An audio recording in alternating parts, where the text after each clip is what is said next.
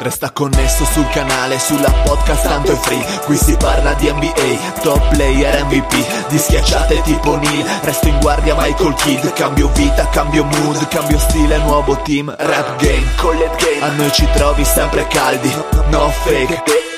Nella storia Barkley sono in guerra con i Warrior, proprio come Stephen Curry. Gioco a fianco LeBron James, top 10 come Kyrie. One shot, Hall of Fame, Northside, tipo i Thunder. Playmaker, sto davanti come Tony Parker. Ho una media come Garnett, come Boston, come i Lakers. Io sto dentro nel mio posto, sold out come i Blazer. Noi campioni di ignoranza, qua si beve, siamo al nord. Quando schiaccio sfondo il vetro ti ricordi Michael. Mi cade Omi sulla podcast, lascia stare poi la Fox online. Già sai dei campioni dei playoff. Questo è basketball, basketball. Questo è basketball, basketball. Siamo campioni, campioni. Siamo campioni, campioni. Siamo campioni, campioni. Siamo campioni. The Omis. Vai in diretta. Ottimo, vediamo. Ecco qua, siamo in diretta ragazzi, quindi l'Emergency Podcast è online, così potremo avere tantissimi ascoltatori in più, almeno questa è la speranza che è ultima a morire. Intanto metto, ecco qua, tech, anche sul... Sì, ma mettile in maiuscolo Emergency Podcast, io sono un po'... Sono un perfezionista. No, sono autistico, che è diverso. Allora, allora, non farmi fare cose complesse, perché se ti dicessi come sono messo, che neanche Rocco nelle sue migliori prestazioni era così sdravaccato. Eccoci qua, perfetto. Benvenuti a questo podcast organizzato all'ultimo momento, perché qua siamo blindatissimi a causa delle restrizioni di Conte, ormai sempre più ristretti a casa a non fare un cazzo, però a grattarci la pera. Esatto, però oltre a noi anche l'NBA ha deciso di tirare una bella chiusa, perché Gobert è stato trovato positivo al coronavirus. E dopo poco, 24 ore, anche Donovan Mitchell, e mi stavate dicendo anche Mudiay è stato trovato. Sì, anche Mudiay. Perfetto. Anche Mudiay. Perfetto, anche Mudiay. Oh, intanto abbiamo la conferma che il virus colpisce anche la gente di colore, perché io non avevo ancora sentito di uno che fosse stato trovato positivo. Che non è una bella notizia, sarebbe stato meglio il contrario per tutti noi ovviamente. Guarda, non so se mia sorella mi aveva postato praticamente una trasmissione che non ho capito di quale regione, se Veneto, Friuli, Venezia, Giulia, che a un certo punto parlavano appunto dell'emergenza del coronavirus. A un certo punto un vecchio comincia a dire ma scusate, non avete notato che gli extracomunitari che sono qua in giro non sono stati infettati dal coronavirus? Com'è possibile sta cosa che becca solo gli italiani, che solo gli italiani sono infettati? Non vi sembra strano? Quindi ha ragione. Adesso abbiamo la riprova che non è razzista il coronavirus, insomma, beccato. No, decisamente così. Non lo è. Cos'è? Ormai siamo arrivati a 96, tutti i paesi del mondo ormai credo che abbiano un infettato da coronavirus. Tutti no, però tanti. È pandemia, quindi. Pandemia, fuck coronavirus. Quindi noi avevamo appena detto della puntata che è uscita tra l'altro questo pomeriggio, vedremo cosa farà l'NBA, sicuramente... tenterà in tutti i modi di continuare la stagione, bla bla bla. L'abbiamo puntualmente visto. E puntualmente dopo poche ore primo caso di coronavirus, è tutto chiuso e sembra, dopo vi lascio le vostre considerazioni, sembra che si sta parlando di recuperarlo intorno ad agosto, però almeno ho letto così in velocità, in agosto, in luglio che sia.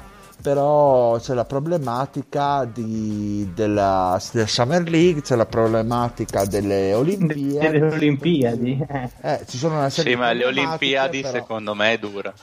Esattamente, cioè è dura in generale, perché non è che visto che non sappiamo come sarà l'evolversi del contagio, è anche difficile fare dei programmi a lungo termine anche per le Olimpiadi. Quindi andate con le vostre considerazioni, che sennò parlo solo io e tanto vedo i mostri qua cosa dicono. Io la questione di agosto ad ora non l'avevo vista, devo dire, ma io immagino ma probabilmente stanno volando tante di quelle possibili idee per poter apparare la stagione, per vedere di rimediare, di chiuderla in qualche maniera, che probabilmente stanno venendo fuori 10 suggestion al minuto in questo momento.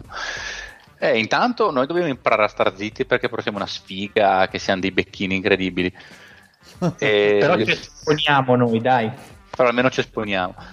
Detto questo, ovviamente il fatto è gravissimo lato NBA, nel senso che adesso si sta cercando di ricostruire tutti i passaggi che sono stati fatti dagli Utah Jazz. Sicuramente verranno trovati degli altri giocatori positivi, mi sembra statisticamente quasi impossibile il contrario, e non è banale pensare, quello che per me è più interessante capire ancora di più delle tempistiche sarebbe capire come pensano di recuperare, nel senso che non so, chiedo anche a te Dile, a te Lorenzo, a mio avviso l'unico modo per recuperare in tempi relativamente brevi era, come tra l'altro avevo detto nella registrazione che abbiamo fatto, cioè relativamente secludere tutte le persone, tutti gli staff NBA, tutti i giocatori completamente, fargli fare isolamento a tutti e poi dopo riprendere, una volta che tutti quanti quelli che sono negativi possono riprendere a giocare,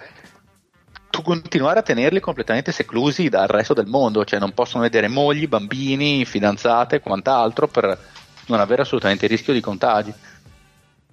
Ma ormai i buoi sono andati, cioè i cavalli sono scappati dalla stalla e non c'è più, cioè hai voglia a tenersi seclusi ormai la gente, perché comunque non si sa ma non si sa esattamente Gobert quando l'ha preso e quindi chi possa aver infettato, cioè lì certo. Dico, se tu oggi li chiudi tutti in massimo 3 settimane quelle che sono, cioè chi è positivo e chi è negativo, ma infatti Silver l'ha detto, ci aggiorniamo tra 30 giorni. Ah beh sì, quello di almeno un mese l'ha detto. E tra l'altro è notizia che leggo ora in questo momento, hanno cancellato anche la March Madness. Cancellato sì, proprio di adesso, perché a questo pomeriggio ancora non era ufficiale. Onestamente, per quanto mi riguarda, dal mio punto di vista, che quindi non tiene in considerazione interessi economici, tra virgolette politici, tutto quello che ci sta dietro, per me si potrebbe tirare anche una bella linea e ci riaggiorniamo l'anno prossimo, così evitiamo qualsiasi tipo di discorso. No, secondo me no, perché comunque... E intanto salutiamo l'Omi che è arrivato online e saluta tutti. Grande Omi numero 1. Tutti collusi che seguiranno questa diretta, probabilmente solo l'Omi, quindi sarà l'unico colluso preso in causa. Secondo me è difficile per l'NBA dire concludiamo qua la stagione è buona, perché comunque... secondo me cioè, i proprietari perlomeno hanno comunque voglia di concludere nel bene o nel male la stagione, quindi secondo me verrà, per dire, molto più plausibile, cosa che dicevamo anche nella puntata uscita oggi, che è plausibile un rinvio e poi magari dire vabbè, la regular season è finita qua, facciamo un calcolo a tavolino e i playoff, giochiamoci almeno i playoff. Questa è la cosa che io personalmente vedo probabile, poi magari è una cazzata, però la vedo difficile dire facciamo un bel race quest'anno e ripartiamo dall'anno prossimo. Io ho l'idea che dipenda molto di più dai giocatori. Secondo me dipende enormemente, no, per me molto di più dipende da quanto sono disposti i giocatori a sacrificare la loro libertà individuale in nome del termine della stagione, perché secondo me l'unica cosa che dicevo è la cura da cavallo che di cui parlavo prima.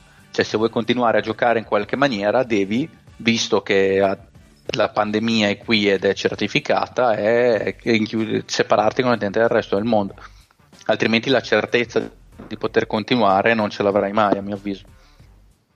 Beh, quello... cioè, bisogna fare misure straordinarie per forza di cose. Beh, già adesso comunque c'è l'auto quarantena, comunque le quarantene, l'autoisolamento di diverse squadre, no? Knicks, Boston, mi sembra di aver letto giusto, Pacers, bla bla bla. Sì, i Knicks hanno anche annunciato che non parteciperanno ai playoff. Mi sembra la scelta migliore degli ultimi 20 anni. Un saluto a Luca Parodi che ha rinunciato a guardare l'imperdibile Don Matteo per la vostra diretta a sorpresa. No, un altro eroe. Ragazzi, scusatemi, ma io devo guardare Don Matteo in versione 3. Secondo me vuoi andare a vedere Tromb Matteo la versione porno. Ragazzi, tra l'altro io vorrei salutare tutti quelli che hanno già sfruttato Pornhub Premium ieri sera appena è stato disponibile, grandi tutti. E per chi non lo sapesse, anche Xvideos ha fatto la stessa cosa, da quel che leggevo, dopo verifico. Grande, anche il Giorgio arrivano. Incredibile. Avrà più successo questa diretta in 3 fatta a cazzo che la diretta programmata di qualche mese fa. Ragazzi, ormai è evidente una cosa, sono anni che ci sbagliamo, non era il Patrick che ci rovinava il podcast, era lo zio. Comunque Bobbo, se diverte, se piace agli ascoltatori, possiamo, tanto noi non abbiamo cazzo da fare, quindi. Tra l'altro, visto che pur parlè, io farei anche, cioè, sciorinerei ancora un po' di questioni su quello che secondo noi, io vorrei sapere le vostre opinioni su come si può riprendere l'NBA, su come si può finire, voi come fareste a chiudere la stagione, dando per scontato, assumiamo che la stagione voglia essere chiusa. Io vorrei sapere come secondo me si potrebbe fare, la mia opinione profana ve l'ho data, vorrei sentire la vostra.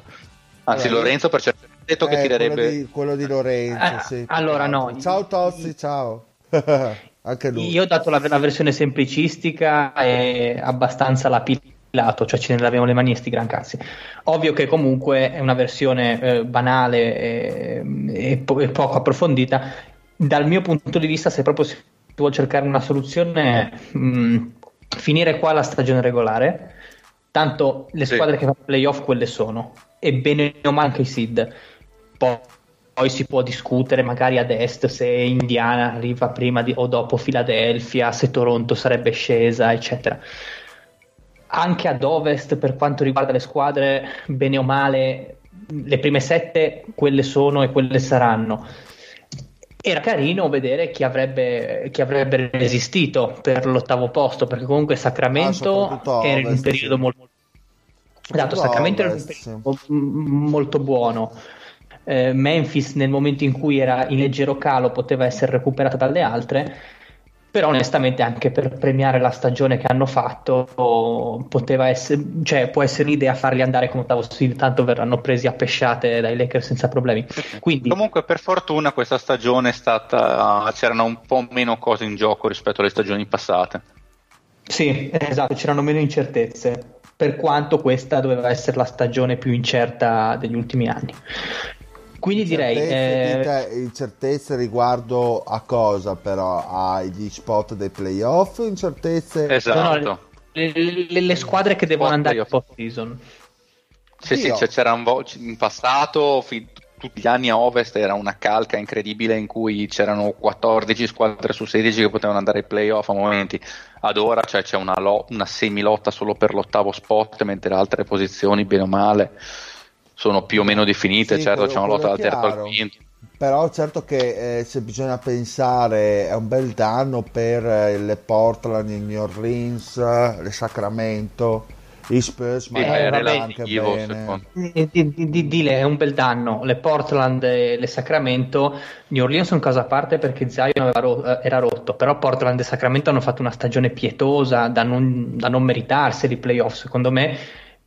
in questo modo vai a premiare anche una stagione molto ben sopra le aspettative di una squadra giovane che è molto interessante per il futuro, dal mio punto di vista. No, quelli che hanno fatto la stagione più pietosa per quanto avevano espresso nella precedente sono senza dubbio i Kings. Portland più che altro è stato l'infortunio di Nurkic, che è stato abbastanza pesante, dopo loro ha rattoppato anche in base al salary cap che avevano a disposizione.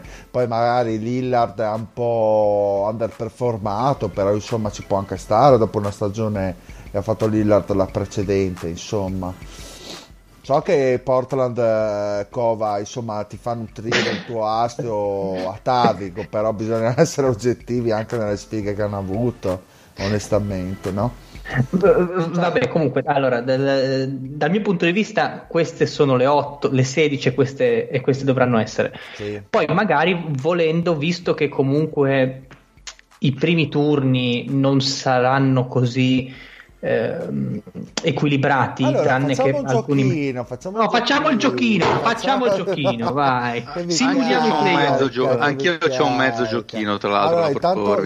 Allora, intanto aspetta che leggo un attimino qua i nostri ragazzi cosa dicono. Allora, Luca dice: ho fatto la domanda come riusciranno a concludere la stagione. Come ho già scritto su Telegram, sono d'accordo con Lorenzo. Luca insomma ci rimanda alle considerazioni su Telegram, che è stato abbastanza attivo il gruppo quest'oggi.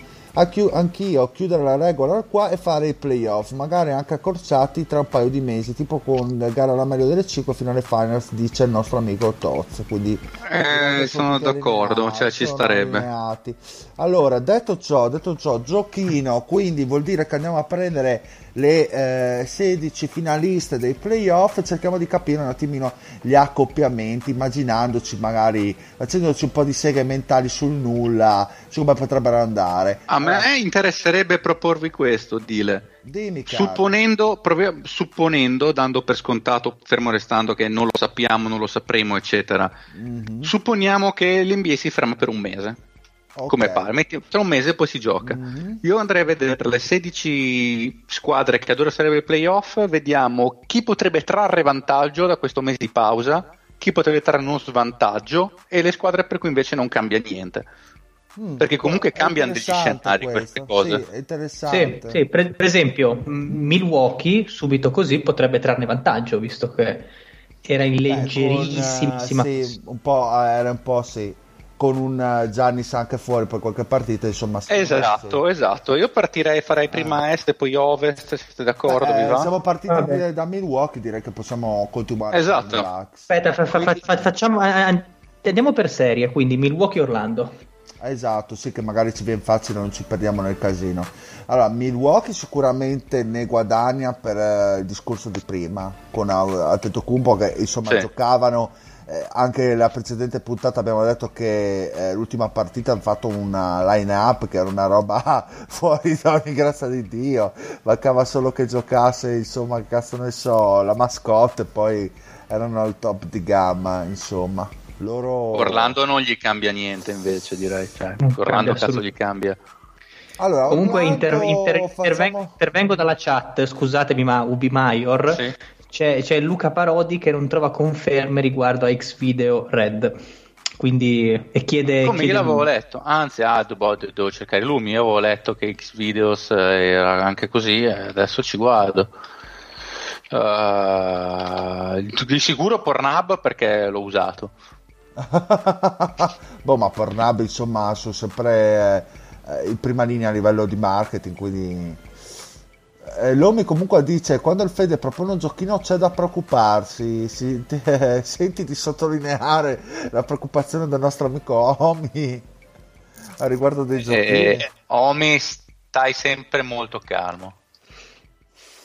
Allora, invece per quanto Orlando, siete sicuri che non gli va bene questo fermo? La cosa più grossa che ha Orlando è Jonathan Isaac rotto, ma era fuori out for the season già prima e non potrebbe comunque tornare per il playoff, anche perché hanno attivato la disabled player exception quindi proprio ok, quindi era proprio morto, quindi non può tornare, anche volendo non può tornare, esatto, ma proprio non può tornare, cioè, anche se riprendessero tra 3 mesi non può tornare. In effetti avrebbero un vantaggio, Clifford non è stato trovato disidratato. Esatto, sì, io lì volevo dire che avesse preso il coccolone. Sì, vabbè, il coccolone virus. Clifford è un po' un uomo che è un po' un mago, tipo Houdini, un po' dilaniato. Esatto, vive tra il confine tra la vita e la morte. Che secondo me è un alcolizzato di proporzioni colossali, quindi quando ho letto che l'ha beccato disidratato io mi sono immaginato lui che si era stappato tipo 4-5 bottiglie di grappanonino. Grappanonino, esatto, è grandissimo.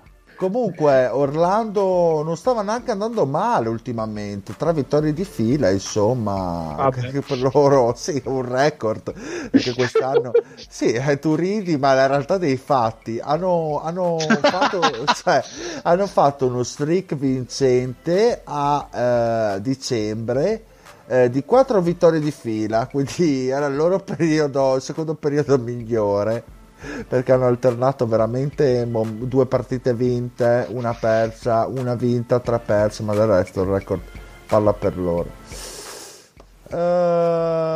Vogliamo andare avanti? Avete altre considerazioni su questa serie che credo che possa finire ipoteticamente? Quanto finisce? 4-0. Quanto finisce? 4-0.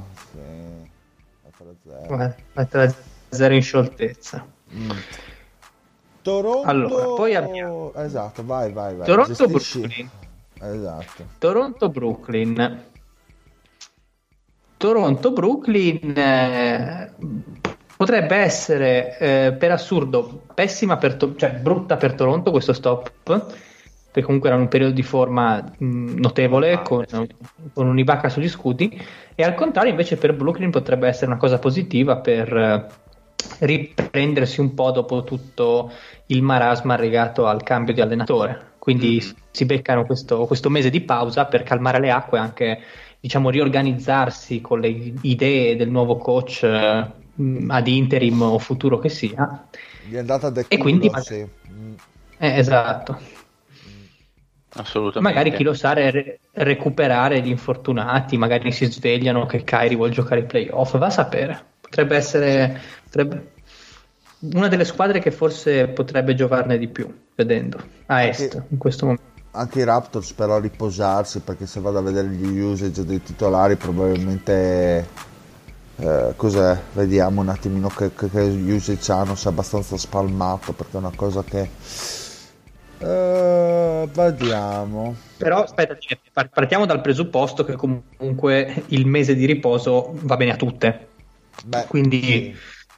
Questa non la userei tanto come. Allora va bene a tutte, ma non, cioè, io non sono sempre convinto di questa cosa qua, magari sbaglio. Se dipende dal punto di forma in cui è, perché comunque esatto. È un mese soprattutto mentale, soprattutto mentale. Che arrugginisce un po'. Sì, esattamente. Comunque i Raptors sono 21-4 nelle ultime 25 partite, quindi erano belli lanciati. Magari questi quindi non so a loro quanto faccia piacere questa pausa. No, infatti per dire Toronto sono d'accordo, non gli fa così bene perché avevano in questo momento un vantaggio di forma, poi mancava comunque 1 mese e 1 settimana ai playoff, quindi fa in tempo anche a perdere il momento di forma, ci mancherebbe. Detto ciò, io tiferò sempre Raptors perché mi piacciono molto di più dei Nets per gioco espresso, però fatto le premesse che abbiamo detto prima, un 4-2 potrebbe essere onesto per questa serie Toronto Nets. Yes. Qualche scivolone dei Raptors la vedo fattibile, anche perché comunque ci sono degli equilibri, delle responsabilità per qualche giocatore che dovrà trainare la squadra, non sarà solo la pedina. Diciamo che è meno scontata della classica serie tra seconda e settima.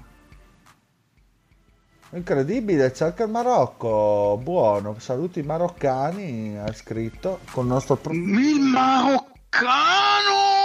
Ma scusate, ma perché non Perché non entra? Perché non entra? Perché non entra? Eddie entra, brutto ebreo. Perché non entra il maroccano? E sarà lì a fare il tagine notturno. Sì, sì, il tagine, il nebulizzato però. Esatto. E... passiamo a quella dopo. Yes. Boston fila. Questo è interessante. Per fila è tanto bene. Per Boston meno bene. Per Boston meno bene. Non gli dà Boston fastidio. Neutrale, dai, neutrale. Sì, sì, sì. Non gli dà né fastidio. Né, diciamo che non gli aggiunge niente oltre al normale mese di riposo. Anzi, stava comunque giocando bene Boston nel complesso, direi. Senza infame né lode, mentre invece con l'infortunio avuto con Simmons in quella condizione lì con la schiena, un mese di fermo, tra l'altro se gli dai un bel mese di stop a Embiid male non gli fa di sicuro. Tra l'altro era uscita proprio ieri la notizia che Simmons ne avrebbe avuto ancora per 3 settimane, quindi cioè, perfetto da questo punto di vista. Invece Boston, così magari la buona che si ritrova. Un bel vantaggio per fila, a mio avviso. Sì, nettamente. Anche se questa è una serie abbastanza difficile da leggere, onestamente. Mi aspetto che possa essere bella sulla carta. Sai qual è il difficile di questa serie? È il problema del fattore campo. Che Boston ha il fattore campo e andare a vincere da loro ai playoff è veramente un problema. Poi a maggior ragione una squadra abbastanza emotiva come i Sixers. Fosse stata al contrario a parti invertite, quindi fila con le 4 in casa, non avrei avuto nessun tipo di dubbio. Il problema è che devono andare a vincere a Boston, per quindi... me si gioca alle 7. Sì, anche secondo me. E il problema è che però se andiamo lì devi andare a giocare gara 7 al Garden. Esatto, e che penso che espugnare il Garden alla settima gara sia un'impresa di pochi, insomma. Chi c'è riuscito? LeBron forse? Non mi ricordo. LeBron è il compianto Kobe, anche se non mi ricordo male, no? No, Kobe nel 2010 era a Los Angeles. Ah, era Los Angeles che era 7, ok. Sì, vabbè, che poi tirò 6 su 24 in quella partita.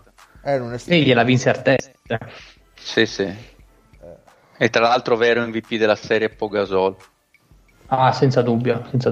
Indimenticato. Quell'anno lì Artest gli ha vinto più di fece 20 punti, la tripla per vincere il titolo, è stata una bibbia. Boh, ma il meta quegli anni lì era il top di gamma, cazzo. 3D. Sì, sì, assolutamente. Giocatore totale. Sì, sì, sì. Che giocatore.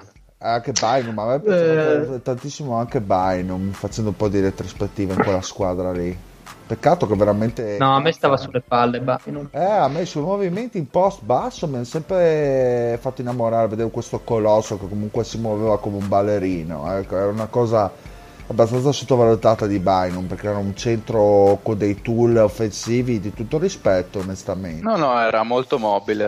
Però le partite le vincevano con Odom, non troppo con Bynum. Sì, sì. No, vabbè, quello chiaro, cioè non spostava più di un Meta o anche di un Odom, o anche di un Clutch Fisher che ti metteva la tripla da... Il Tozzi, scusate, intervengo a gamba tesa, che ci ricorda che comunque giustamente anche Boston ha dei piccoli acciacchini tra Walker e Jaylen Brown, quindi anche loro abbastanza normale, diciamo. Ma il Tozzi da buon tifoso ci teneva a mettere i puntini su lei. Vabbè, mi pare giusto. Ma di lì c'è il coronavirus e ti sento battuto. No, sono praticamente in posa tipo triclinio romano, per quello, sul letto. Il deal è come la maglia desnuda. Esatto, bravo. Manca solo l'uva da assaporare dall'alto, poi sono al top di gamma. Artest pazzesco in quella partita, dice. Se ci fosse il Maglione, che bei tempi, esatto, quello è chiaro. Che bei tempi, Luca, i bei tempi dei Lakers, zio Billy. Allora, comunque io gara 7, direi che siamo tutti d'accordo su Boston-Philadelphia, andiamo... Fede? Sì, Fede, Federico. Sì, sì. Allora, Miami-Indiana. No, vabbè, dai. Quando ci sono sti è un par de balle. Ma no, perché stavo mandando al Fede il link del che mi ha chiesto. Sì, no, ho visto. Okay. Visto, me l'ero perso. Il bello che era l'ultimo messaggio su Telegram e poi me l'ero perso lo stesso. E secondo me Miami gli fa bene. Gli fa bene? Io ero il contrario, pensavo, guarda, ti dirò. Perché secondo me Miami fa bene. Ho questa opinione qui, perché comunque erano usciti uno di quei periodi un pochettino più altalenanti, sempre bene, però avevamo avuto un periodo non così scintillante alcune partite fa, mentre Indiana è abbastanza X secondo me, tanto un mese a Oladipo non cambia niente, per dire, il resto della squadra secondo me è quella, anzi stava giocando anche bene Indiana, quindi quando una squadra gioca bene, trova ritmo, lo stop tendenzialmente gli fa solo male. Ma Oladipo com'è messo? L'avete visto voi? Si è un po' ripigliato. Ho visto poco, ma devo dire è da manuale. Ha fatto un primo mese imbarazzante. Sì, imbarazzante. Con una ruggine, sì. Con una ruggine clamorosa. Nelle ultime uscite invece l'ho visto molto più deciso, cioè il vecchio Oladipo d'Indiana, quello che si prendeva le responsabilità, tanta palla in mano, tanto tiro dal palleggio, queste cose qua, quindi piano piano sta riprendendo una routine, una confidenza che è normale. Se ne parla comunque l'anno prossimo per vederlo a pieno, chiaramente, ma comunque è normale. Anche Indiana nelle ultime 10 è 7-3, quindi sì, anche sì, loro infatti. Comunque abbastanza tonici. Ma il TJ Warren infatti a loro fa un po' peggio. Il TJ Warren ha giocato, il TJ Warren che gli era scoppiato il cranio qualche settimana fa, non si era capito che cosa avesse. Non ho mai capito io TJ Warren che problemi avesse al cranio, perché anche quando era ai Suns si perdeva sempre qualche partita per problemi alla testa, che si fortunava la testa, non ho mai capito che cazzo avesse. Vabbè, guarda il soggetto e prova a darti una risposta. Sì, dici che magari due neuroni che c'ha nel cervello gli fanno contatto e gli si apre la scatola cranica, tipo il box col pagliaccio dentro, una roba di questo tipo. Vediamo cosa dice il mio amico Oladipo, come si sta comportando nelle ultime partite, mentre Lorenzo parla. Vai Bomber, vai avanti tu. No, stavo pensando un ipotetico risultato finale. Secondo me, per come sono le forze espresse, potrebbe anche essere un bel 4-1 Miami, cioè ribaltando un po' il discorso che Madonna, addirittura? Sì? No, io sono un grande fan di Indiana storicamente in questi ultimi anni, però per quello che hanno fatto vedere in questa stagione Miami è molto molto più avanti come struttura difensiva e offensiva di Indiana. Indiana ha troppe incognite, troppe contraddizioni anche per certi versi che si porta dietro, che dovranno risolvere anche quest'estate, cioè per assurdo facendo tutto il peso del caso con il mese di inattività eccetera, potrebbe essere più in bilico Toronto-Brooklyn che Indiana-Miami se succedono determinate cose. Qua dichiarazioni pesanti, sì, abbastanza pesanti. Io rimango abbastanza dubbioso, ovviamente la sto buffando da Brooklyn sì. Perché sei una brutta persona come il tuo solito.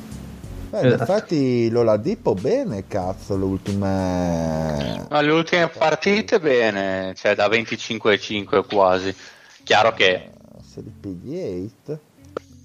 Sì, esatto, Omi, mi avete sgamato, non stavo mandando il link della chat. Stavi mandando porno. Allora, vabbè, ma i porno sono la vita, ragazzi. Anche quel bastardo del Kobe White sta facendo bene. Finiamo il tabellone a est o passiamo a ovest? Vabbè, finiamolo chiaramente.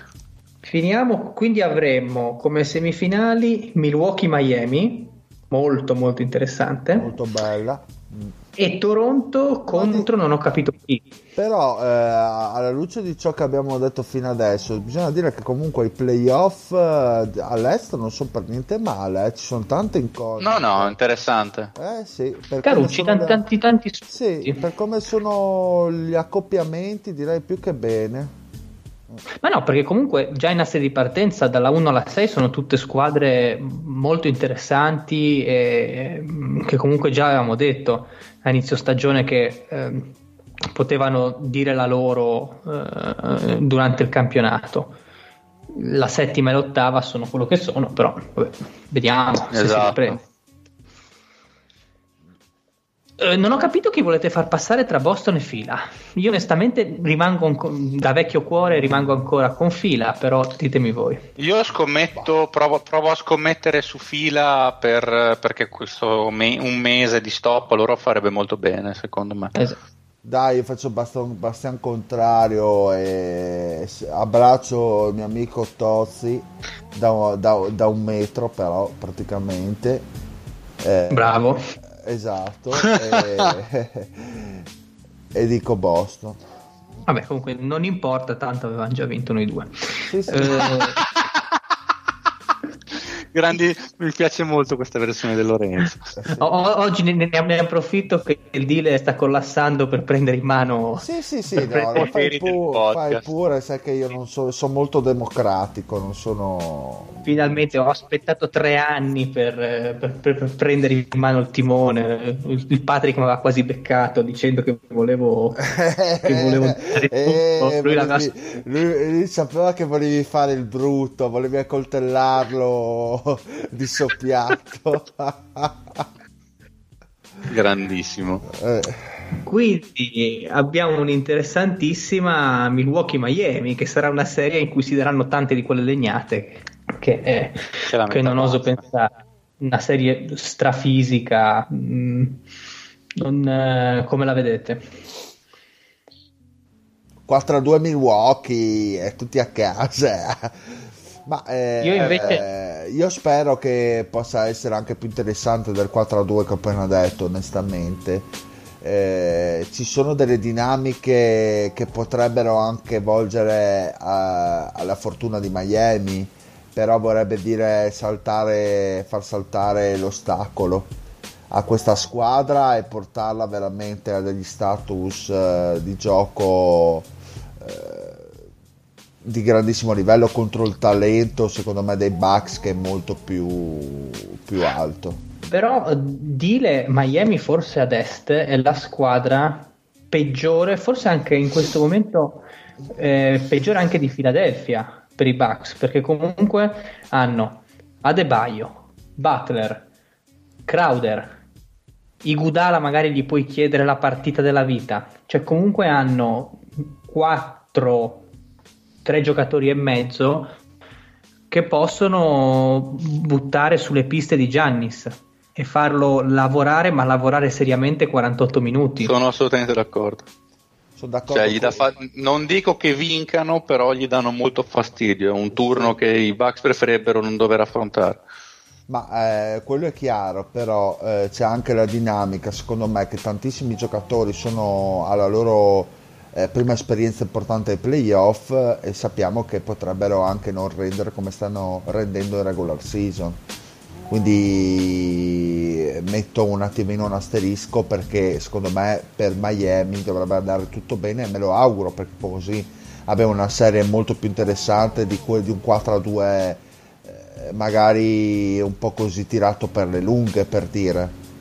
Okay. Io te la ribalto e ti dico che comunque in un contesto di playoff tra Budenholzer e Spoelstra prendo 60 volte Spoelstra, perché Budenholzer comunque non è che abbia fatto mai troppo bene, non è che abbia mai brillato ai playoff, l'altro invece le ha dimostrate le cose proprio a livello di aggiustamenti tra di partita in partita, di situazioni di gioco, di letture.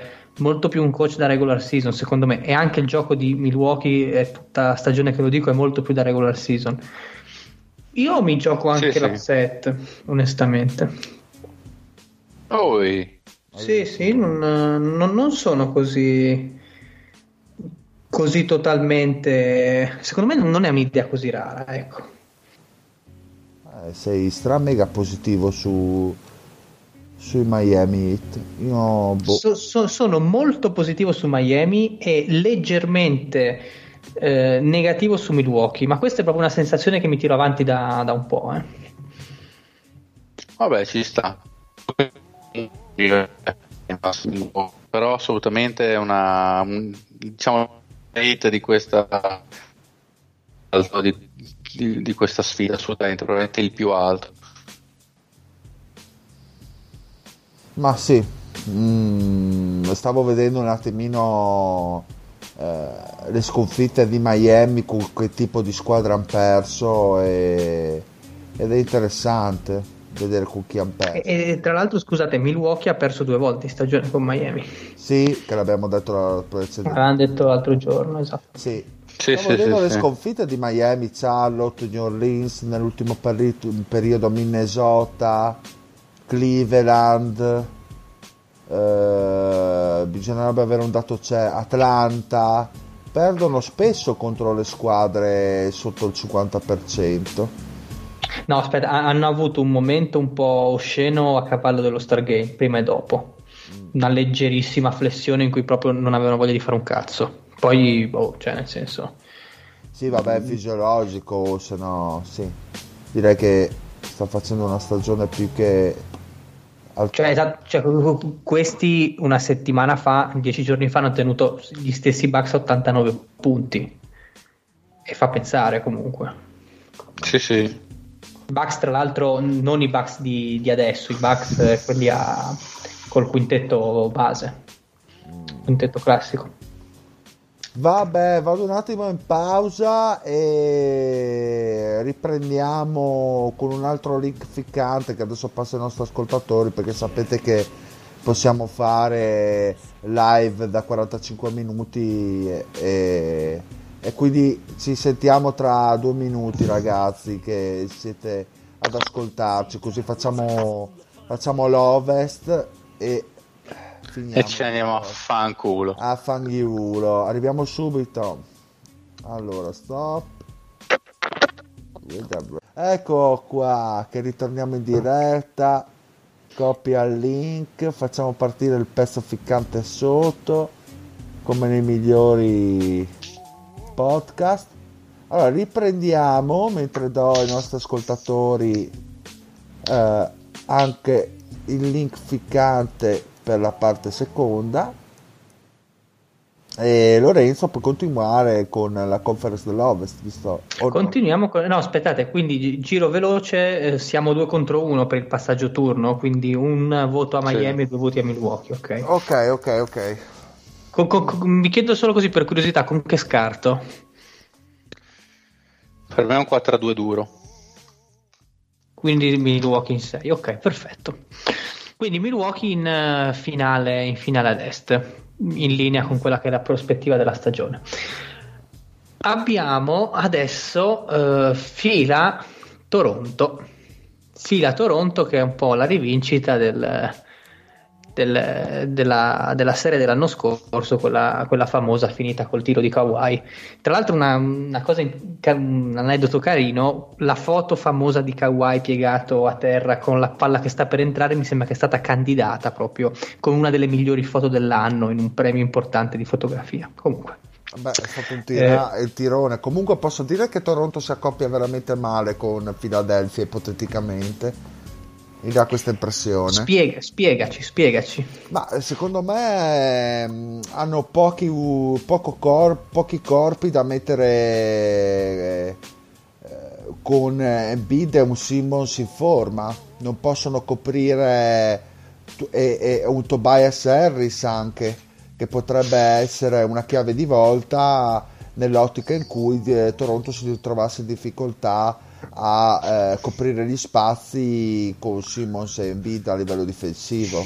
Credo che sia un brutto accoppiamento per Toronto, anche perché il backcourt di Toronto, per quanto possa essere cagnesco, quindi Lauri e Van Vliet, piccolo, come ai tempi del piccolo ricordino Fuffolo, è piccolo. le date piccolo e quelli li porti sotto e puoi avere, cioè, offensivamente non è male, gli dai un po' fastidio perché comunque con Ibaka da 5 che spazia bene, Siakam da 4, Anunobi da 3, cioè l'accoppiamento secondo me non è così brutto come la pensa il Dile, però nel complesso avvantaggia comunque Fila, nel senso che ci perde un pochettino di meno sicuramente, cioè comunque vedo avvantaggiata Philadelphia in una serie di playoff.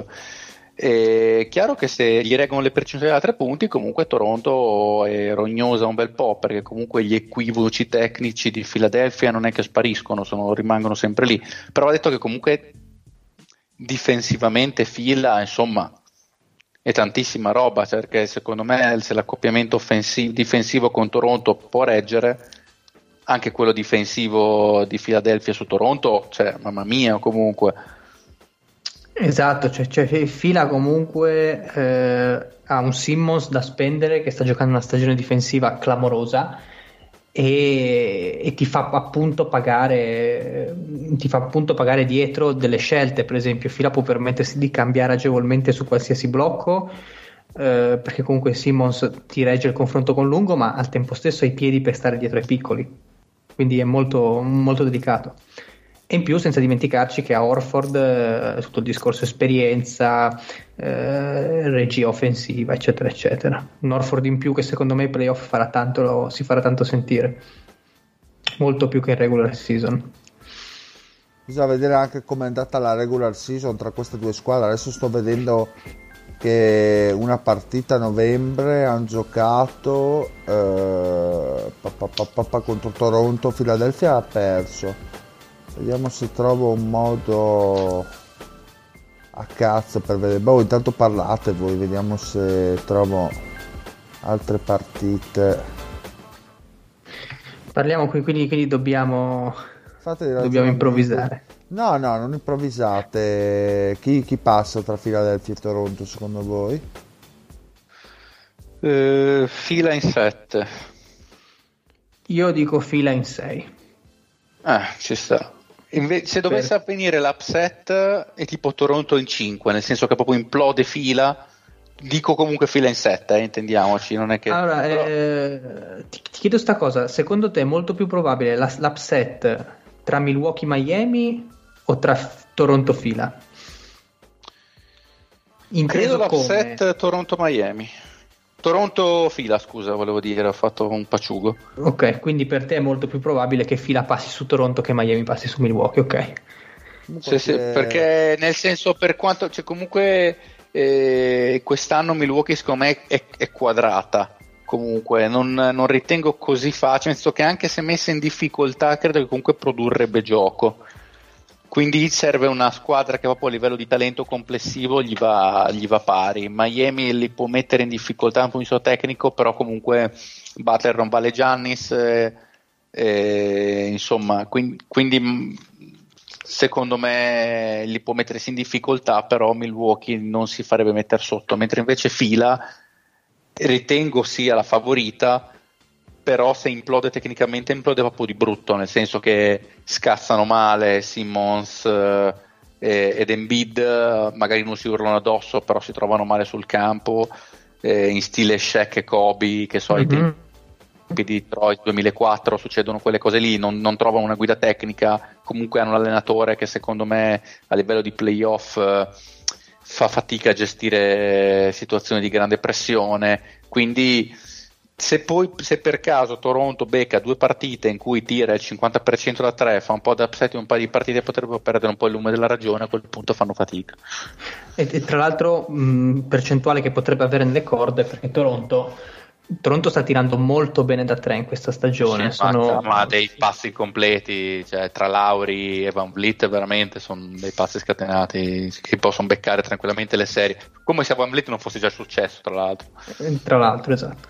Tra l'altro vedo qua che sono anche la miglior squadra a difendere il tiro da 3, cioè sono la squadra che concede le percentuali peggiori agli avversari, questo vorrà dire qualcosa. Comunque se non ho sbagliato di guardare, dovrebbero essersi beccati 3 volte quest'anno ed è in vantaggio Toronto per 2-1. Ok. Giusto per. Ok, perfetto. Sì, sì. Quindi... chiaro che tra infortuni vari, fila. Vabbè che anche Toronto è stata bella infortunata quest'anno, ha avuto tanti problemi. Toronto ne ha avuto come lo accennavo in puntata 2 o 3 giorni fa. Sono passati, hanno avuto un sacco di problemi, però sono passati diciamo in sottogamba perché hanno mantenuto un livello qualitativo del gioco e dei risultati impressionante. Cioè questi hanno fatto una striscia di 20 Toronto? Partite senza Siakam. Sì, Toronto. Sì. Sì. Ok, e quindi Dile per me il Fede quindi potrebbe essere potrebbe essere Fila. È una serie complessa perché bisogna essere coerenti con quello che abbiamo detto in questo giochino e sperare che Philadelphia possa trovare una quadra un po' più decente della regular season, quindi sì, metto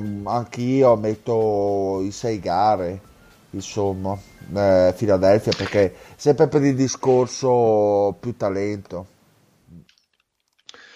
Ok, quindi in base alle nostre idee abbiamo in finale quelle che sono le 2 squadre che ci aspettavamo inizio stagione, quindi Milwaukee e Philadelphia, magari arrivate con 2 percorsi un pochino diverse, però alla fine se tutto va come abbiamo previsto, o meglio come voi in parte avete previsto, perché io mi tengo sempre il mio cantuccio di Miami, dovrebbe essere Milwaukee-Fila. Come la vediamo?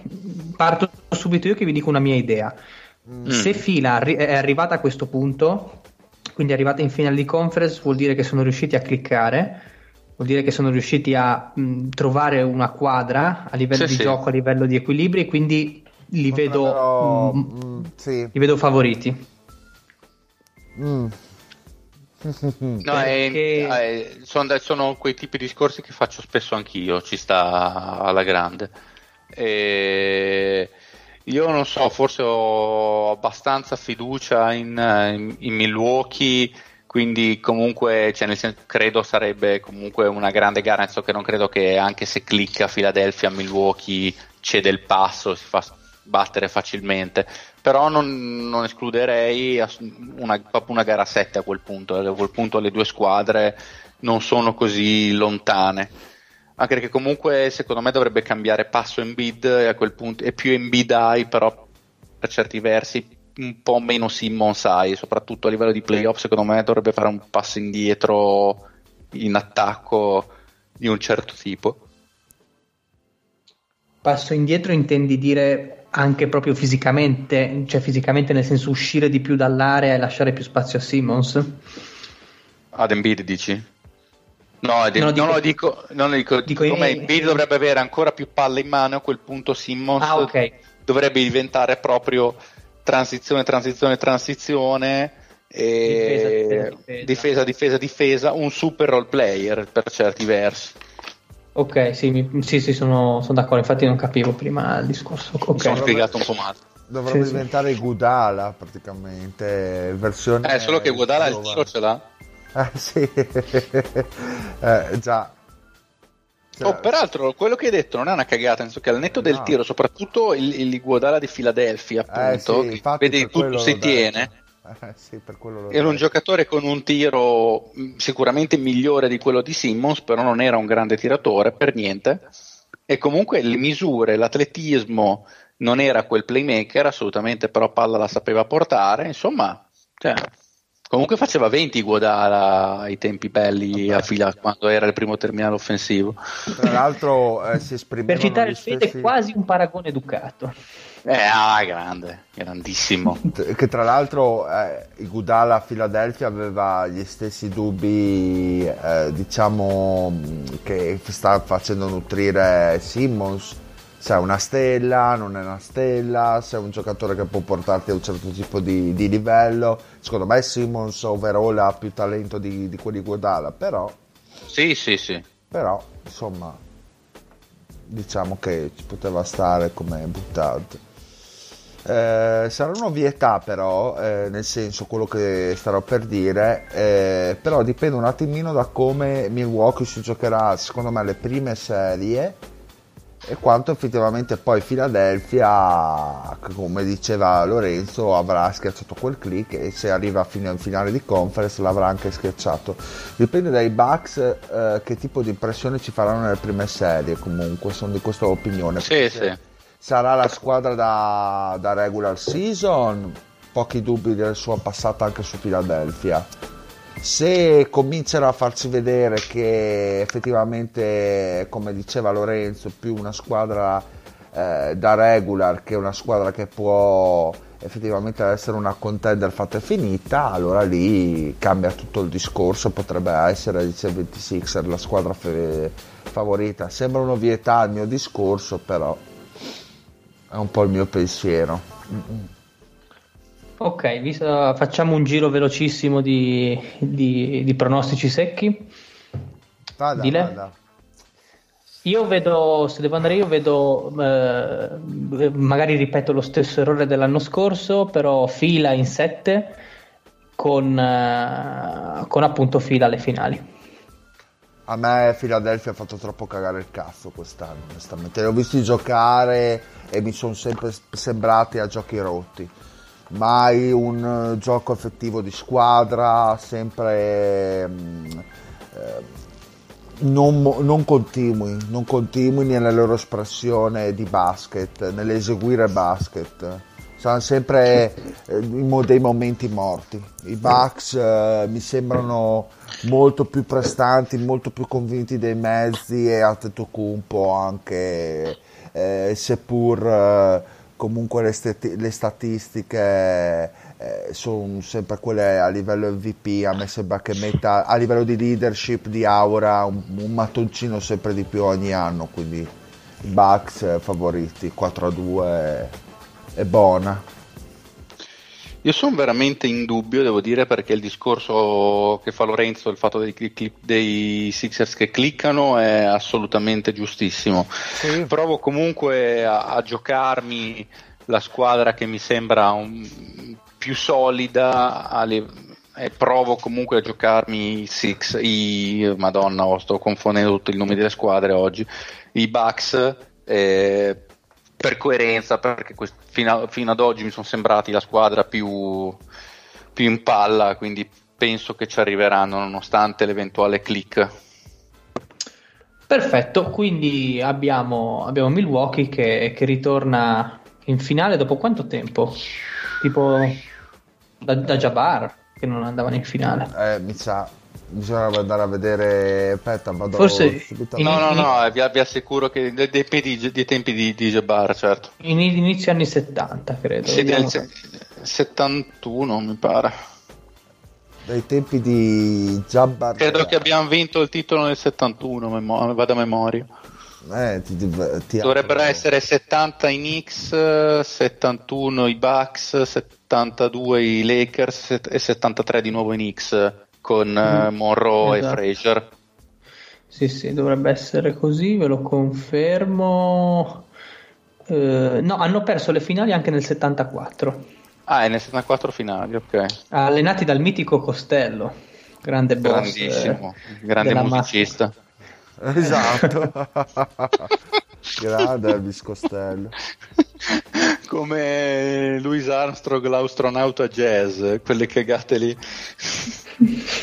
Cazzo, veramente da 70. Hanno perso in finale, indovinate contro chi? Contro i Celtics, esatto, sempre loro. Tra l'altro, a proposito di tifosi, sono spariti gli ascoltatori. Non battete un colpo, fate qualcosa se ci siete, se ci ascoltate. Secondo me sono secondo me sono ancora nell'altra istanza, sono a chiedersi ma perché non sentiamo niente. Vabbè. Pazienza, tanto se la possono recuperare quando cazzo vogliono, perché verrà pubblicata in automatico. Okay. Che non ci seguono da YouTube anche, che ne so. Chi può dirlo? Ma perché siamo in onda anche su YouTube? Ma in teoria dovrebbe funzionare così, Spreaker. Andiamo a vedere. Comunque, bando alle ciance, passiamo a Ovest. Sì. Allora, stesso formato, chi vince, chi ci guadagna, chi ci perde, e analisi dei potenziali accoppiamenti. Per me i Lakers ci perdono. Memphis, nell'ultima partita erano un po' delle montagne russe i Grizzlies, ma ci sta. Però insomma, per Memphis è già strabene che siano a questi livelli qua, disperati. Anche un po' differente. Per i Lakers invece la sosta non la vedo proprio benissimo, visto che erano in palla. Allora, secondo me non male per Memphis, perché comunque Jaren Jackson era messo così, quindi se lo recuperi bene non fa sicuramente male. Secondo me i Lakers male non fa. Dici? Perché sì, per un motivo. Se devono riposare? Per un motivo. Sono sicuramente in palla, è vero, però è una squadra molto esperta, perché comunque hanno Green, Davis non è uno che ha fatto finale su finali, però comunque è un grandissimo giocatore e penso che hanno trovato comunque la chimica. Esatto, tra l'altro Green, visto che sta facendo cagare, gli fa soltanto bene, e io ho il terrore di cosa potrebbe essere un LeBron che si fa un altro mese di vacanza pura e può spendere tutto veramente, cioè, sì. A me è quello che mi dà idea, cioè c'è LeBron che comunque ha dovuto giocare tutta la stagione, se gli dai un intero mese di ferie, magari gli dai 3 partite di tune up prima di iniziare a ridare il 100% e poi deve dare il massimo in 1 mese e mezzo e può spendere tutto. Cazzo per davvero. È che si era gasato, secondo me, in questo ultimo periodo. Sì, no, ma è verissimo. No, è gasatissimo, assolutamente. Però comunque secondo me i Lakers adesso hanno delle gerarchie assolutamente chiare. Hanno ben chiaro come vogliono giocare, e visto che sono tutti giocatori esperti, Kuzma a parte, però non è il... Kuzma lo interni esatto. Ormai è bollito Kuzma. Sì, dici che è stato visto comprando droga, sì, la Spromonte. Esatto, sì. Lo vedo male, lo vedo infetto. Esatto, da coronavirus. No, è un coronavirus. Sì. E quindi insomma penso che non hanno particolarmente da perderci, visto che il loro giocatore più decisivo rimane LeBron, hanno tendenzialmente da guadagnarci. Ripeto, l'idea di 1 mese e mezzo di LeBron al 100% che è perfettamente riposato mi fa abbastanza impressione. Comunque ci sono i maledetti che appena chiamati alle armi sono spuntati. Zio Billy, sei generalissimo, cazzo. Grandi, esatto. Grandi, Luca, Omi e il Tozzi sono sempre i best, i number one. Sì, dobbiamo solo avvertirli di quando facciamo gli stop. Luca Parodi dice infatti che lui pensa che LeBron non faccia malissimo rilassarsi un attimo, e il colpo lo battono quelle di Pornhub, il Tozzi. Luca, vedete perché dobbiamo fare le cose, dai, però io concordo col Parodi, che esprime prima la mia stessa idea. Io sono d'accordo. Sì, sono d'accordo con lui. E invece serie comunque 4-0. Sì, 4-0. Senza mi dispiace, una lezione memorabile del Lebrone ai giovinetti. Sì, direi che hanno di spinaci da mangiare i ragazzi qua per la differenza. Clippers Dallas invece interessante, come dico, chi ci guadagna e chi ci perde, perché poi alla fine i Clippers vincono. Ci guadagnano tutte e due anche qua. Forse ci guadagna lo sport. Magari i Clippers non avrebbe fatto male giocare un pochino. Sì, perché erano completi adesso. George sembrava ripreso, secondo me gli faceva. A loro non credo ci guadagnino particolarmente. Dallas era appena Doncic era rientrato da poco, magari gli dai un altro po' di tune up, lo fai finire di riprendere come si deve. Diciamo che non sono altre le squadre a cui sposta in un senso o in un altro, ecco, queste due sono abbastanza, non dico ininfluente, però sì, non, sì, è vero, stiamo parlando un po' del sesso degli angeli, in realtà penso non cambia normalmente a nessuna delle due. Dal punto di vista della serie anche, cioè io penso che sarà una serie in cui Doncic prenderà una quantità di legnate mostruose, perché tra Beverly, Kawhi e l'altro lì, Paul George, sì, non avrà tempo neanche di voltarsi e palleggiare, perché ci avrà subito un bestiale attaccato addosso, sì. Però secondo voi una la vincono per leggerezza, più per leggerezza degli altri che per meriti loro, una in casa così. E sai cosa? È che cioè, si trova talmente tante mani addosso Doncic che, cioè, porca puttana, lo annichiliscono, quindi la vedo ma c'è Lettone. Ma cosa vuoi che faccia, Porvinci, Scamporco, dai. Sei contento di questa mia affermazione su Porvinci? Guarda, te l'ho fatta apposta. Un porco. No, nel senso, avrebbe tutto. Cosa hai detto? Scusa, dille, non t'ho sentito bene. È un porco. Ho sentito un'altra cosa, ho sentito male. Ah, è un nano da Manzano il Porzingis. Ah, il nano da Manzano, che meraviglia. Se mettono in campo Ugo, il nano di Manzano, non più possibilità di vincere a Dallas, piuttosto che Porzingis. Almeno lui bestemmia. Assolutamente, ma anche potentemente, da quello che mi è stato detto. Sì, ovviamente. Grandissimo. Boh, vabbè, ma anche se fa 30 punti Porzingis, cioè alla fine il motore di Dallas. No, credevo se fa 30 punti il nano di Manzano. Il nano di Manzano ha fatto 30 punti nella vita, ragazzo. MVP. Ma che bello sarebbe 30 punti di media il nano di Manzano. And now, from your Dallas Mavericks, the midget from Manzano. 3 feet and 2 inches. The nano from Manzano. E lo vedi entrare con la Graziella. Trionfante. In bici sulla Graziella senza maniche, dai 5 a tutti con le braccia cortissime, raccontando l'aneddoto dell'ospedale di Bologna, dell'ospedale psichiatrico di Bologna. Che cosa? No, lo voglio sapere tutto, fermi tutti. Raccontato l'aneddoto del nano di Manzano? Mi sono dimenticato.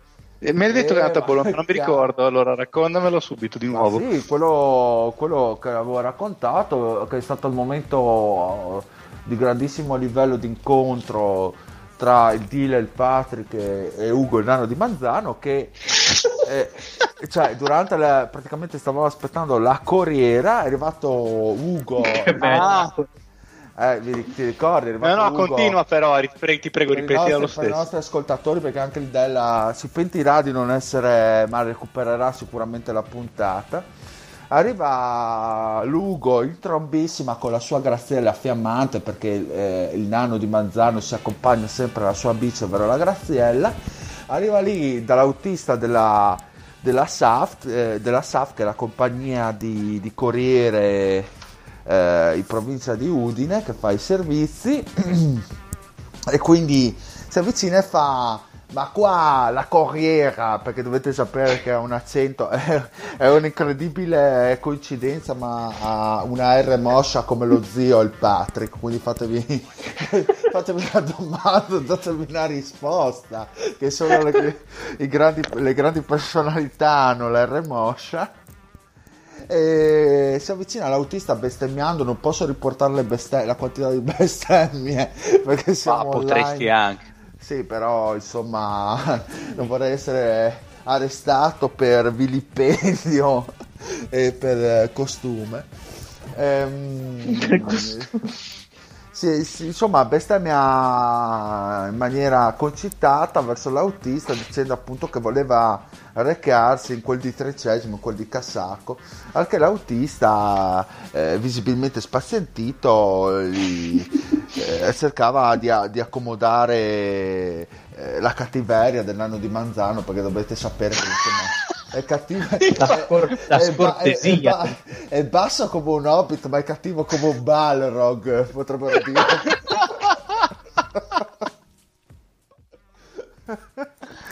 In effetti dovremmo fare più spesso le dirette, che le sono dirette, molto più... sono fuori grande cose. Sì, sono molto più ispirato dalle puntate. Io da sempre dico che dobbiamo fare in diretta, però fate come volete. Sono sempre molto più ispirato che le puntate normali. E allora praticamente stava lì a tontonare, a rompere le palle l'autista, perché voleva farsi caricare la Graziella nel vano del corriere, della corriera, per farsi portare quel di tricesimo. Però il nano, insomma, oltre a spazzettare l'autista, parlava con me il Patrick, raccontandoci il famigerato aneddoto dell'ospedale di Bologna, in quanto sembra che lui abbia fatto da capo la rivolta per lanciare oggetti contundenti ai poliziotti durante questa rivolta di questo manicomio. È tipo Spartaco.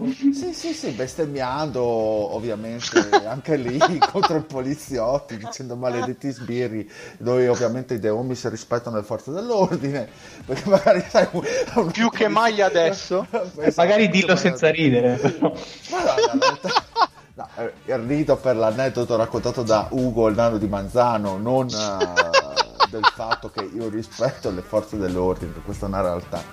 E, detto ciò, insomma, ti raccontava questa aneddoto dove c'era questa immagine un po' da Decameron, in cui i pazzi dell'ospedale psichiatrico lanciavano oggetti contro le forze dell'ordine e facevano dei trenini cantando e bestemmiando allegramente. Sembra un normale pomeriggio di Bologna per il Simeone, in verità è un aneddoto di vita del nano di Manzano, ecco. È tutto bellissimo. Alla fine finisco l'aneddoto, il nano non sale in corriera, si prende e se ne va con la sua Graziella, lasciando tutti inepettiti, dall'autista al Patrick e al Dile, perché così a sfregio, senza salire per. Bene, quindi avevo raccontato anche questa cazzata qua e... andiamo avanti, va Lorenzo, perché sono già le 11, se no più lo... Aspettate che sto scrivendo un messaggio, sono un uomo, non riesco a fare due cose insieme. Ok. Quindi dicevamo, serie Clippers, Clippers Dallas, chi è che la passano i Clippers ovviamente in 4 o 5? Boh, 5 dai. Ma in 5 sì, infatti una di Doncic gliela diamo buona. Velocemente abbiamo terza e sesta, qua lasciamo parlare il Fede tutto quello che vuole. Denver-Houston, che tra l'altro è una serie che, se vi ricordate, anche le stagioni scorse avevamo detto che poteva essere una serie interessante, forse quando c'era ancora Capela, però magari adesso può dire sempre delle altre, può offrire degli spunti carini. Allora, a Denver può fare benino ma anche no, secondo me non credo gli cambi la vita a Denver, non mi pare abbia enormi problemi in questo momento. Invece un mese di stop a Houston secondo me farebbe veramente da Dio. E per completare il discorso che facevi l'altro giorno dello sforzo fisico. Sì, esattamente, proprio si ricollega a quello. Dai un po' di tempo a Tucker di rimettere a posto, tra l'altro anche la spalla, che è sempre lì, che ha sempre quel problema al nervo della spalla, gli dai lo stesso discorso di LeBron moltiplicato per 10, cioè una squadra estrema come Houston, se gli fai concentrare gli sforzi, gli dai un po' di tempo di riprendersi, e tra l'altro lo sforzo nel caso di Houston, tra l'altro si riprendono per poter concentrare gli sforzi fisici, ma quasi ancora di più gli sforzi mentali, perché la difesa pare, come dicevo l'altra volta, no? Il fatto che tu devi riuscire a essere concentrato al 100% ogni partita per riuscire a esprimerti con quel tipo di organico, con una difesa di alto livello. Quindi secondo me gli può fare soltanto bene. Certo, essendo una squadra che vive tantissimo a 3 punti, magari perdi un po' la mano, perché è chiaro che dopo sei un pochettino più arrugginito, però questo vale per tutti, non vale soltanto per Houston, vale anche per Denver, che non è che sia una squadra che tira poco. Secondo me gli può fare soltanto bene. ti può fare soltanto bene. E sbaglierò, io vedrei avanti probabilmente Houston in 6 partite, anche perché, come avevo già detto, comunque siccome c'è più esuberanza fisica da parte di Houston, soprattutto per merito di Westbrook, che secondo me spadroneggerebbe abbastanza. Cioè, io vedrei come matatore Westbrook di quella serie. E poi di stop Harden, sì, è lo stesso discorso che facevamo per LeBron. Sì, si mette proprio a posto fisicamente. Anche dal lato difensivo, Houston secondo me può mettere in difficoltà Jokic, perché comunque può mandargli addosso tutta una serie, anche lo stesso Harden volendo. Capisco che Jokic li tira sulla testa, però comunque Harden, PJ Tucker e Covington col fuoco sotto al culo a Jokic danno molto fastidio, considerando il livello di commitment che ha Jokic nel giocare proprio. E poi come difesa sugli esterni, se Houston, come abbiamo detto per tutta la stagione, becca le serate giuste, e Denver ancora di più, e difficoltà sul perimetro secondo me. Non so come difendano in stagione regolare, ma normalità. 4-2 Houston? Secondo me 4-2 Houston, con una discreta grattata. Però mi espongo. Sì, ma siamo abbastanza sulla stessa lunghezza d'onda. Yes. Una serie che magari sulla carta inizio stagione si potevano dire, ma di che diavolo stiamo parlando? Però è una serie che lascia spazio a un sacco di interpretazioni. Allora, domanda: a livello mentale, Utah, che si è trovata nel centro del problema del coronavirus, quanto influisce mentalmente sta cosa? Secondo me tanto. Ad ora, chiaro che probabilmente insieme come Utah adesso ne troveremo anche altre, quindi capace che dopodomani trovano LeBron positivo, non si può escludere niente ormai in questo momento. Prendo esempio soltanto Utah, tra l'altro la chimica, visto che i giocatori ce l'hanno molto con Gobert ad ora, su come si è comportato.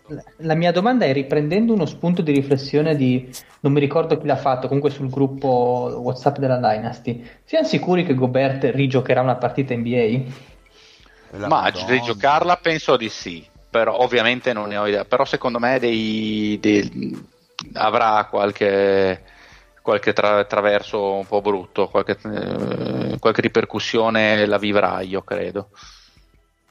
credo che giocherà, non credo di no, voglio dire giocava Kobe mentre stava affrontando una causa di stupro, è chiaro che adesso ha causato del dolo a dei suoi compagni, ci mancherebbe, però giocare credo che giochi, credo che dipenda nei primi momenti, dipenda molto dalla società. Cioè, il peggio che può succedere è che i giocatori dicono non vogliamo mai più vedere Gobert in campo con noi, sono costretti a tradarlo,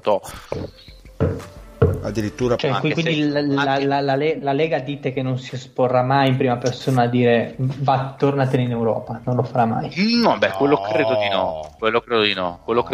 Anche perché comunque non c'era la volontà, è un idiota preciso e scontato, però non c'era la volontà di fare male, e non siamo come adesso in Italia, per cui c'era una casistica precisa di chi compie atti del genere, non era un positivo che sapeva di essere positivo, che ha cercato di infettare apposta la gente. È un coglione, magari gli fanno, io per dare un esempio, magari gli farei un bel multone, gli do un 100-200k di multa, e non i soliti 25. Esatto, no, vado diretto, non dico $500,000, però magari da 25 gli dai 200, gli fai un bel multonazzo per far capire alla gente di non far coglionate.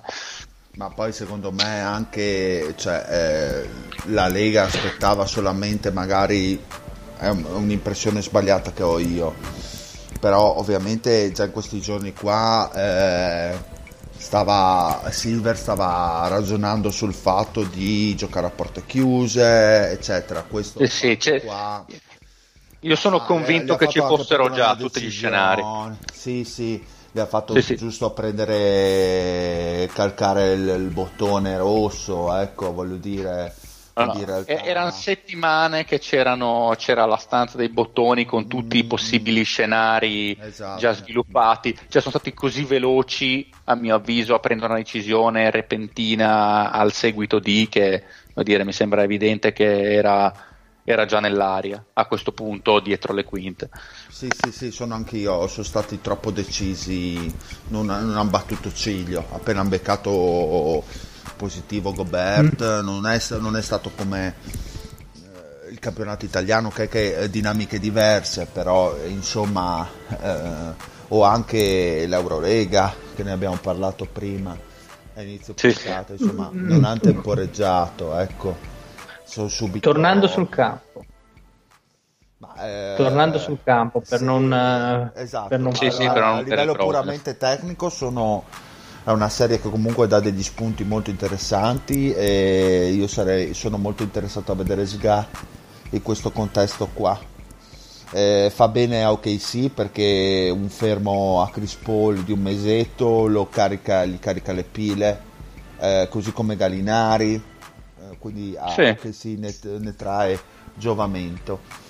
Utah, se dobbiamo lasciare secondo me da parte la ricaduta psicologica di quello che è accaduto questi giorni, queste 24 ore, puramente tecnico direi che i Jazz sono avvantaggiati per come si sono anche secondo me, ma escludendo l'impatto psicologico poteva essere magari una cosa buona per loro giocare per saldare ancora di più gli equilibri che si stavano un attimo assestando con la rotazione con Conley, perché comunque hanno sempre vissuto con questa contraddizione interna Conley non Conley, in cui tra quintetto titolare, panchina o infortunato, con dei risultati molto migliori quando usciva dalla panchina e quando era infortunato, però nelle ultime partite si vedeva che col Conley titolare sembravano funzionare, quindi poteva essere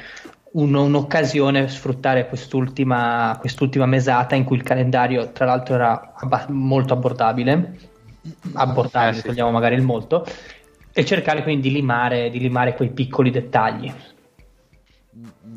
Secondo me nel senso fattore epidemia a lato, tralasciandolo magari un 55% a favore del fatto che non abbia così giovato ai Jazz, leggermente sbilanciato verso non ha giovato. Per quanto riguarda la serie, sì, molto d'accordo, perché comunque sono due squadre che sono molto ben allenate, con dei principi tattici abbastanza radicati, perché comunque Utah sappiamo tutti come gioca ormai da anni, e anche OKC comunque in quest'anno senza personalità diciamo così esuberanti e prepotenti, ha saputo creare un sistema di gioco molto molto quadrato, perché comunque la palla se la smistano in tre, Paul, Sga e Schroeder, non per forza in quest'ordine, perché sono molte situazioni in cui ci sono Paul e Sga in campo, in cui Alexander gestisce lui l'attacco senza nessun problema, Adams che magari non ha quelle stesse cifre che poteva avere quando era con Westbrook, perché gli spazi sono leggermente diversi, però comunque fa un lavoro di qualità a livello di bloccaggi, a livello di blocchi, a livello di tagliafuori, che è sempre notevole, e con un Gallinari che in questo momento è un'arma tattica spaventosa, che un po' dispiace vederlo in un contesto come quello di OKC, perché oh, guardate chi c'è. Buonasera, guardate a tutti. Avete già incominciato? No, scherzo, aspettavamo te. Ah, meno male, dai. Meno male. No, siccome ho visto che c'era nell'aria il nano di Manzano, non potevo perdermi l'ennesima grande storia del Dile. Ma te la sei persa. Vabbè, ma l'ho sentita col cuore. Ma io quando hai detto, comunque Lorenzo quando hai detto guarda chi c'è, credevo ci fosse Lavinia, sono un po' deluso. Vabbè, la stessa cosa, cioè nella buona e nella cattiva sorte. No, com'è se dicevi Mario e dicevi no, la vigna è qui ed era con te. Quella sarebbe stata molto simpatica. Una ma incredibile. Fosse stato vero, penso che il cadavere non avrebbe potuto parlare, quindi. Ragazzi, sta diventando la puntata praticamente ufficiale, perché invece di due chiacchiere è diventato tipo 2 ore di podcast, no? Così sì, per dire... sei prolisi siete voi. Infatti mi tocca fare un'altra pausa e fare una terza parte. Sì, incredibile. È incredibile, una diretta di quelle fulmicottoniche. Aspettate un attimo. Sì, ma non spoilerarmi che me l'ascolto in questi lunghi giorni di tristezza. Esatto. Ma quindi tocca riuccidere di nuovo il live. Ragazzi, siamo qua 1 ora e mezza ormai. Allora, ma io l'ho detto che essere così una brutta persona. Ma io dico le cose per farlo crescere spiritualmente, intellettualmente, emotivamente. Cioè, poi c'è il Fede che agisce, lo porta a vedere com'è il mondo. Siete voi due che non siete d'aiuto, voi due vecchi. I più vecchi dovrebbero essere più saggi. Mario, ma lo sai che io sono un globetrotter?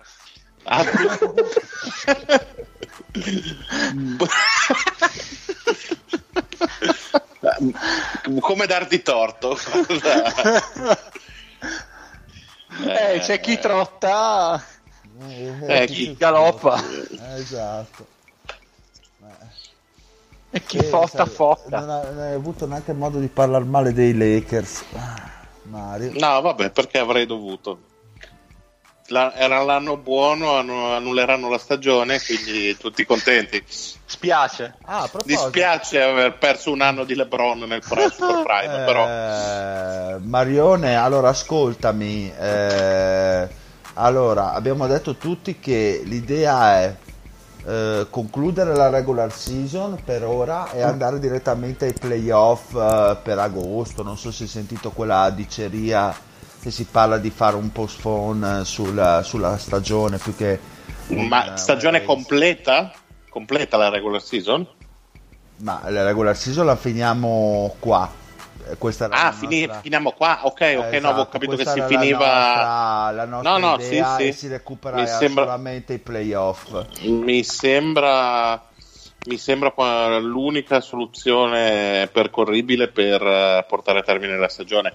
E ti dirò di più, probabilmente servirà per non caricare troppo i playoff, gli impegni, perché comunque già si gioca ogni 3 giorni.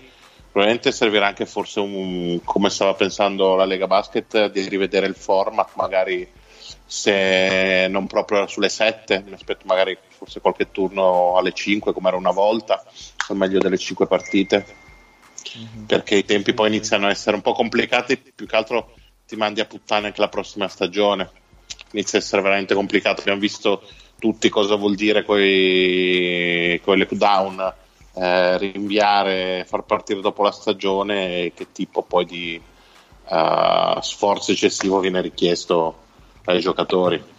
Quindi sei insomma i The Homies, la redazione di The Homies sotto la stessa bandiera, una stessa... A me basta che non l'abbia detto Patrick la Bibbia e sono d'accordo. E stavamo facendo un giochino, perché per fare 2 ore e mezza di puntata, insomma, così a sfregio, a sorpresa, abbiamo dovuto essere prolissi al nostro meglio, e stavo facendo un giochino su accoppiamento ai playoff così come è messa la griglia adesso. Tengo a precisare, non i miei accoppiamenti. Siamo arrivati alla Conference dell'Est, vabbè, ti ascolterai, poi ti recupererai, ma abbiamo detto Milwaukee vincitrice sopra Philadelphia in finale di Conference, quindi finals beccate dopo praticamente un eone. Sei d'accordo con questa cosa? Guarda, l'abbiamo detto l'altra volta, visto che l'anno è particolare, continuiamo a rimanere sul carro di Philadelphia, io almeno. Ma solo perché l'ho detto da inizio anno, per avere una coerenza, non ci credo più tantissimo, ma voglio provare a dire dall'inizio ve l'avevo detto. È un po' il discorso, che ha fatto tuo cognato, quindi... ma delle grandi menti pensano sempre uguale, a parte quando si tratta di Vabbè. Esatto, quello lo lasciamo da parte. Stavamo parlando dell'Ovest, Lakers, Memphis, niente da dire. Lakers 4-0. Ah, ma perché finiva oggi? Non conta la rimonta che avremmo fatto. Peccato, eravamo lanciatissimi. No, abbiamo detto in fase di presentazione che non ve lo meritate, che se lo merita Memphis. Bah, molto scortese. Clippers Dallas, Clippers ovviamente favoriti, e questa pausa secondo noi non facilita né svantaggia una né l'altra, non ci si sia d'accordo. Denver Houston potrebbe sbaraccare Denver, anche perché Houston potrebbe trarre giovamento questi mesi di stop forzato. Se sei d'accordo con ciò che abbiamo espresso, ci può stare okay. Anche per esperienza playoff, insomma, abbiamo visto l'anno scorso che insomma nei momenti decisivi sono un po' tremate le mani, e l'inesperienza e la gioventù di una squadra che al solo Millsap con vera esperienza di altissimo livello, mentre di là insomma già solo Harden e Westbrook qualcosa possono dirla, ecco.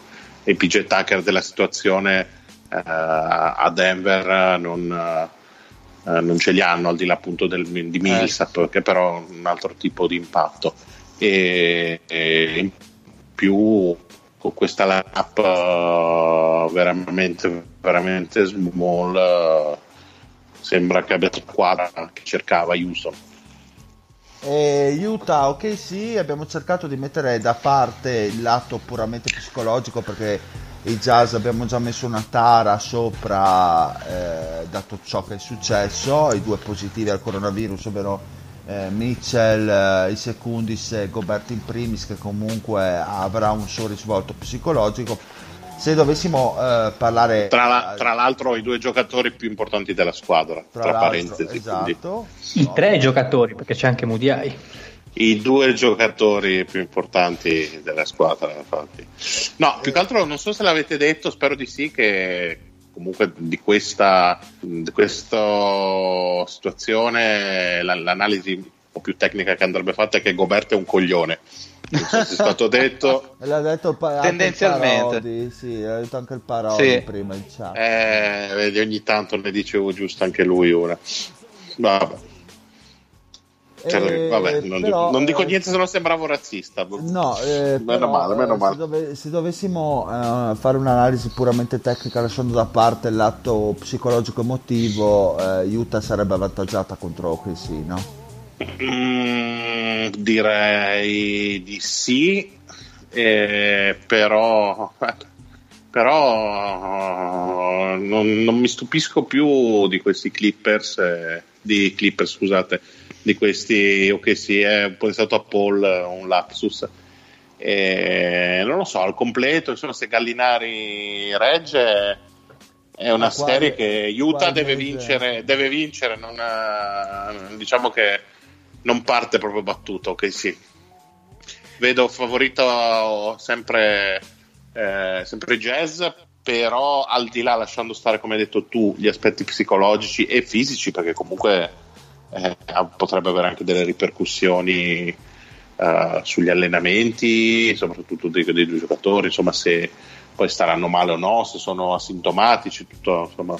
Non entriamo in questo campo, anche perché c'è Lorenzo che è molto più titolato nel farlo, ma io penso che sarebbe una bella sfida, una di quelle che sotto le 6 partite farei fatica a pronosticare. Sì, anche secondo me 4-2 Jazz, con tanta fatica, però sì. Tante legnate a Gobert, spero. Vabbè, quello. Oppure al contrario, a Gobert ci stanno ben lontani, come facevano con Magic ai tempi. Tra l'altro, un po' scortese questo. Quando ci hai interrotti, si stava facendo un ragionamento su Gobert e quanto potrebbe avere questo fatto una ricaduta sulla sua carriera. Siamo tutti dell'opinione che comunque verrà abbastanza protetto Gobert, non crediamo che abbia delle ripercussioni così nette sulla sua carriera, no? Beh, a te parli dal punto di vista fisico? dal punto di vista di carriera NBA puramente? Beh, allora, ne parlavamo su un altro gruppo dove siamo tutti presenti oggi, vedo che ne parlavano, insomma, sul fatto che comunque avrà una certa nomea addosso adesso, anche perché è un po' al di là forse anche di colpe sue, perché comunque aver contratto il virus non è certo una colpa e non è stata una cosa volontaria, e l'uscita comunque che ha fatto è sbagliata, ma solo perché è un personaggio pubblico. Tanti di noi hanno scherzato nel loro privato su queste cose, insomma, così io non gli butterei neanche la croce addosso. Bisognerebbe fare un po' di attenzione quando si è mediaticamente esposti e si parla a un pubblico così ampio, i gesti andrebbero un attimo pesati. Potrebbe, vista come la mentalità americana e visto il fatto appunto di essere straniero, venire un po' visto come l'Europa, e come l'Europa ha visto l'Italia esattamente a inizio di questa crisi. Senza al di là particolari colpe, però trovare un capro espiatorio a volte è la soluzione più comoda, e in una società molto molto ipocrita come quella statunitense vederlo magari, non dico ai margini, ma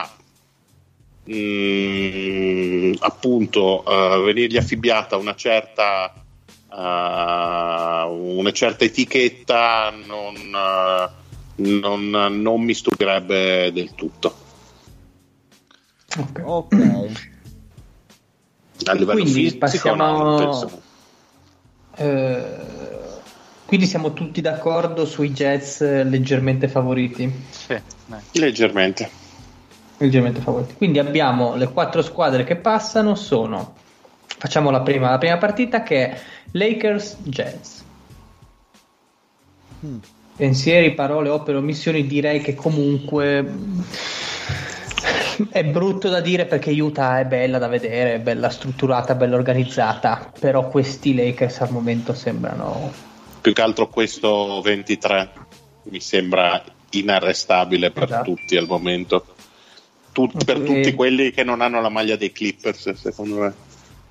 A livello difensivo parlo, al di là dell'ottima difesa di squadra individuale, ma... un giocatore come LeBron, per quanto Gobert magari sulle piste di Davis possa limitare e anche comunque condizionare un po' l'attacco con la sua difesa, il pitturato, io penso che il Bogdanovic di 2 anni fa non credo possa ripetersi a questi livelli, con un LeBron che ogni giorno che passa sembra sempre più forte e sembra veramente un uomo in missione più che mai quest'anno. Faccio fatica a vedere qualcuno che non sia Kawhi, in seconda battuta Paul George, riuscire un po' a mettergli la famigerata museruola, ecco. Sì, beh, okay. Sono d'accordo anch'io. Io qua la vedo abbastanza come 4-1, cioè nel senso non vedo... Non mi sembra che i Jazz abbiano tante armi offensivamente per impensierire la difesa dei Lakers.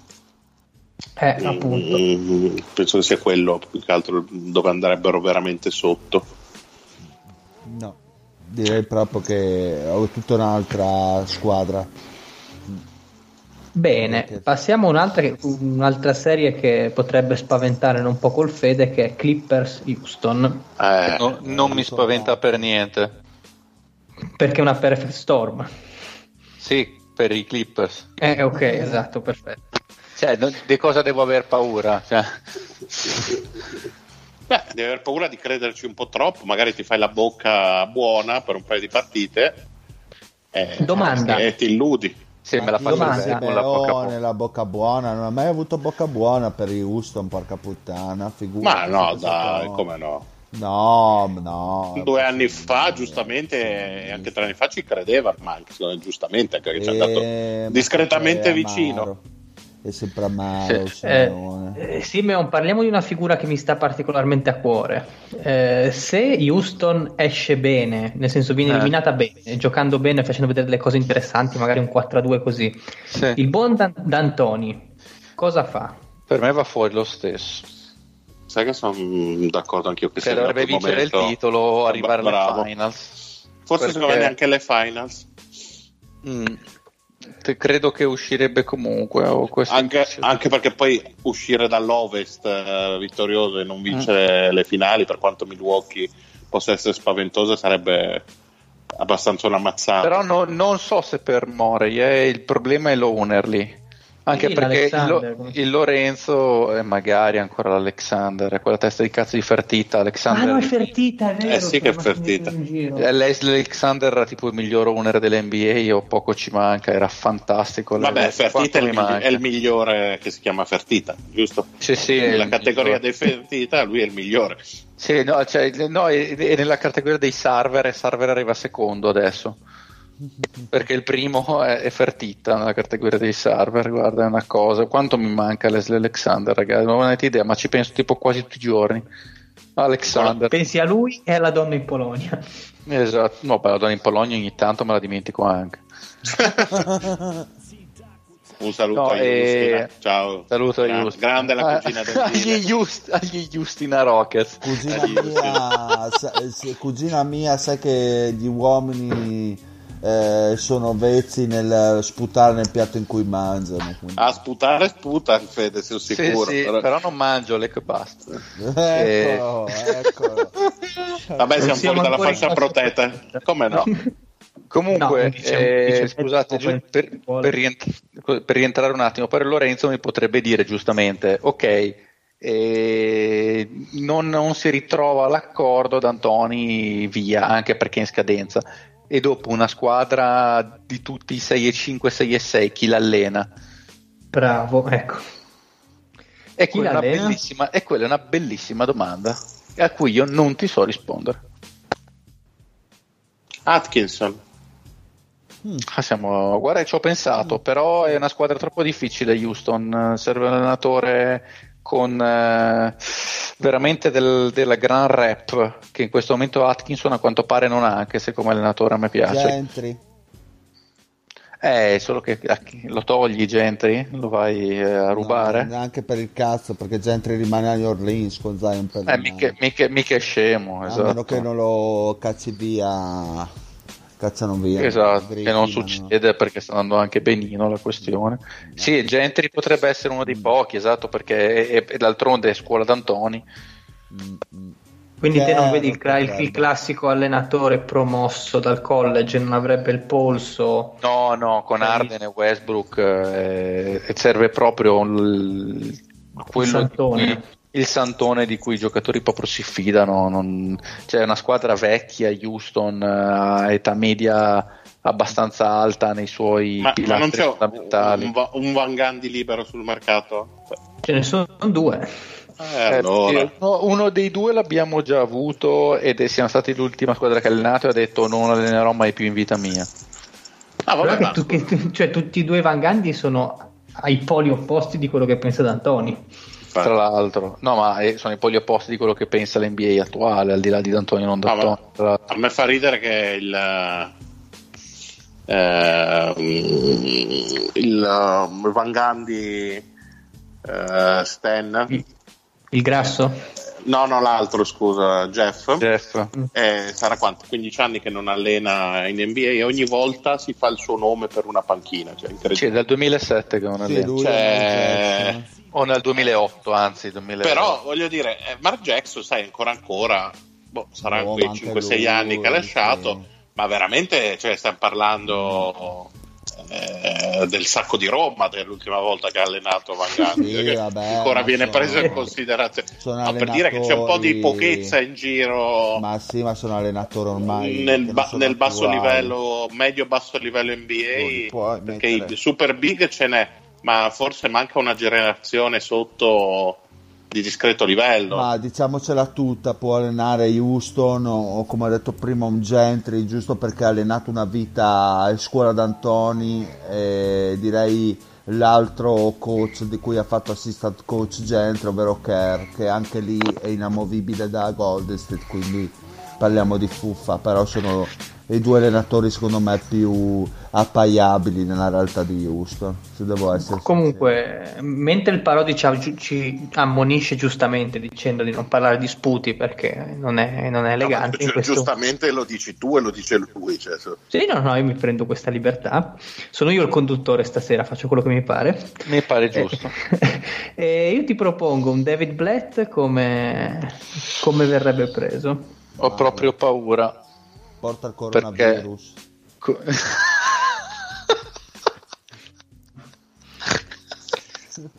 Beh.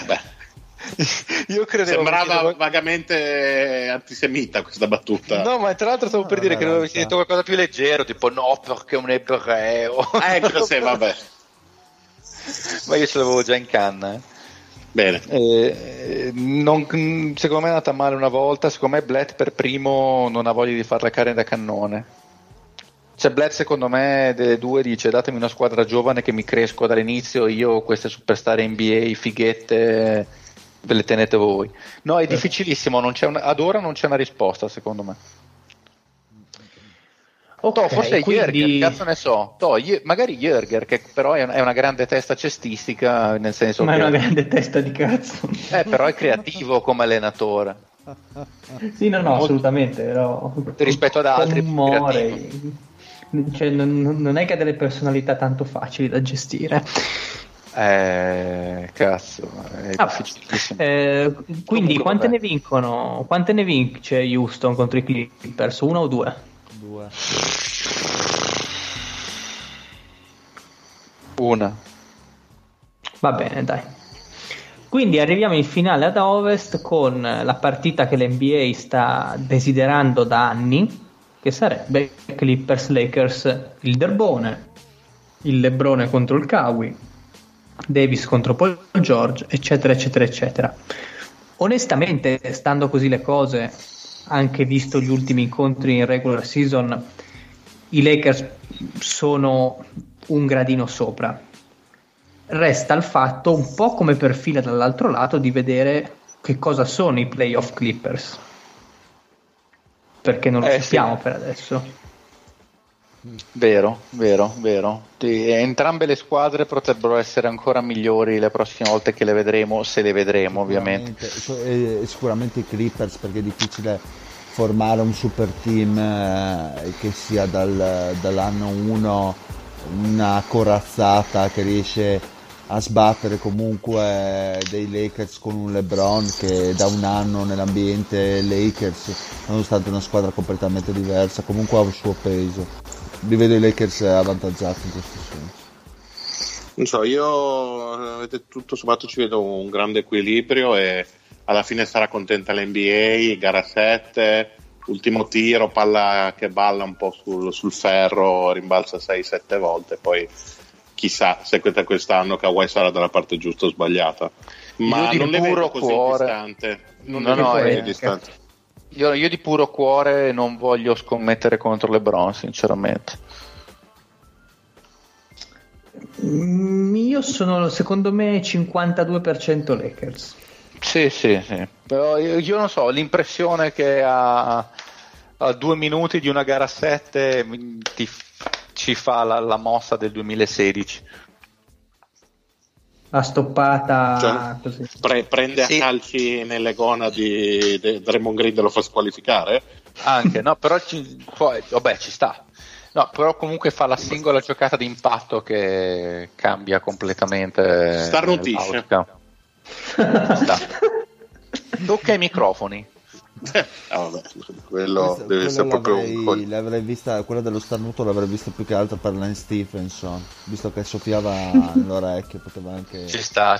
Visto un po' tra l'altro che si è riaccasato a Indiana per la milionesima volta e ha rotto il cazzo. Vabbè, ma ormai c'è un rapporto, è come la tua vecchia tipa, la tua vecchia ex che con cui sei rimasto nelle buone, è una trombata a sfregio, te la fai lo stesso. Non sta parlando di me, sta parlando così ipoteticamente. Ma sai che l'ho capito a metà che stava parlando ipoteticamente, giuro che credevo stesse parlando proprio di te. Poi ha messo il jolly finale e ci siamo tolti ogni dubbio. amicizia alla tipa con cui sei rimasto amico, ho detto ma questa storia di Lorenzo me la ricordo, ah, e poi ogni tanto te la trovo, ah no, non sta parlando di Lorenzo. Comunque, parlando, il Parodi ritiene che secondo lui l'ago della bilancia sarà George perché è quello che lo convince di meno tra i quattro. Beh, ma lui ha veramente costeggiato la regular season e se non l'abbiamo... No. Cosa succede? Perché fa tutta la differenza.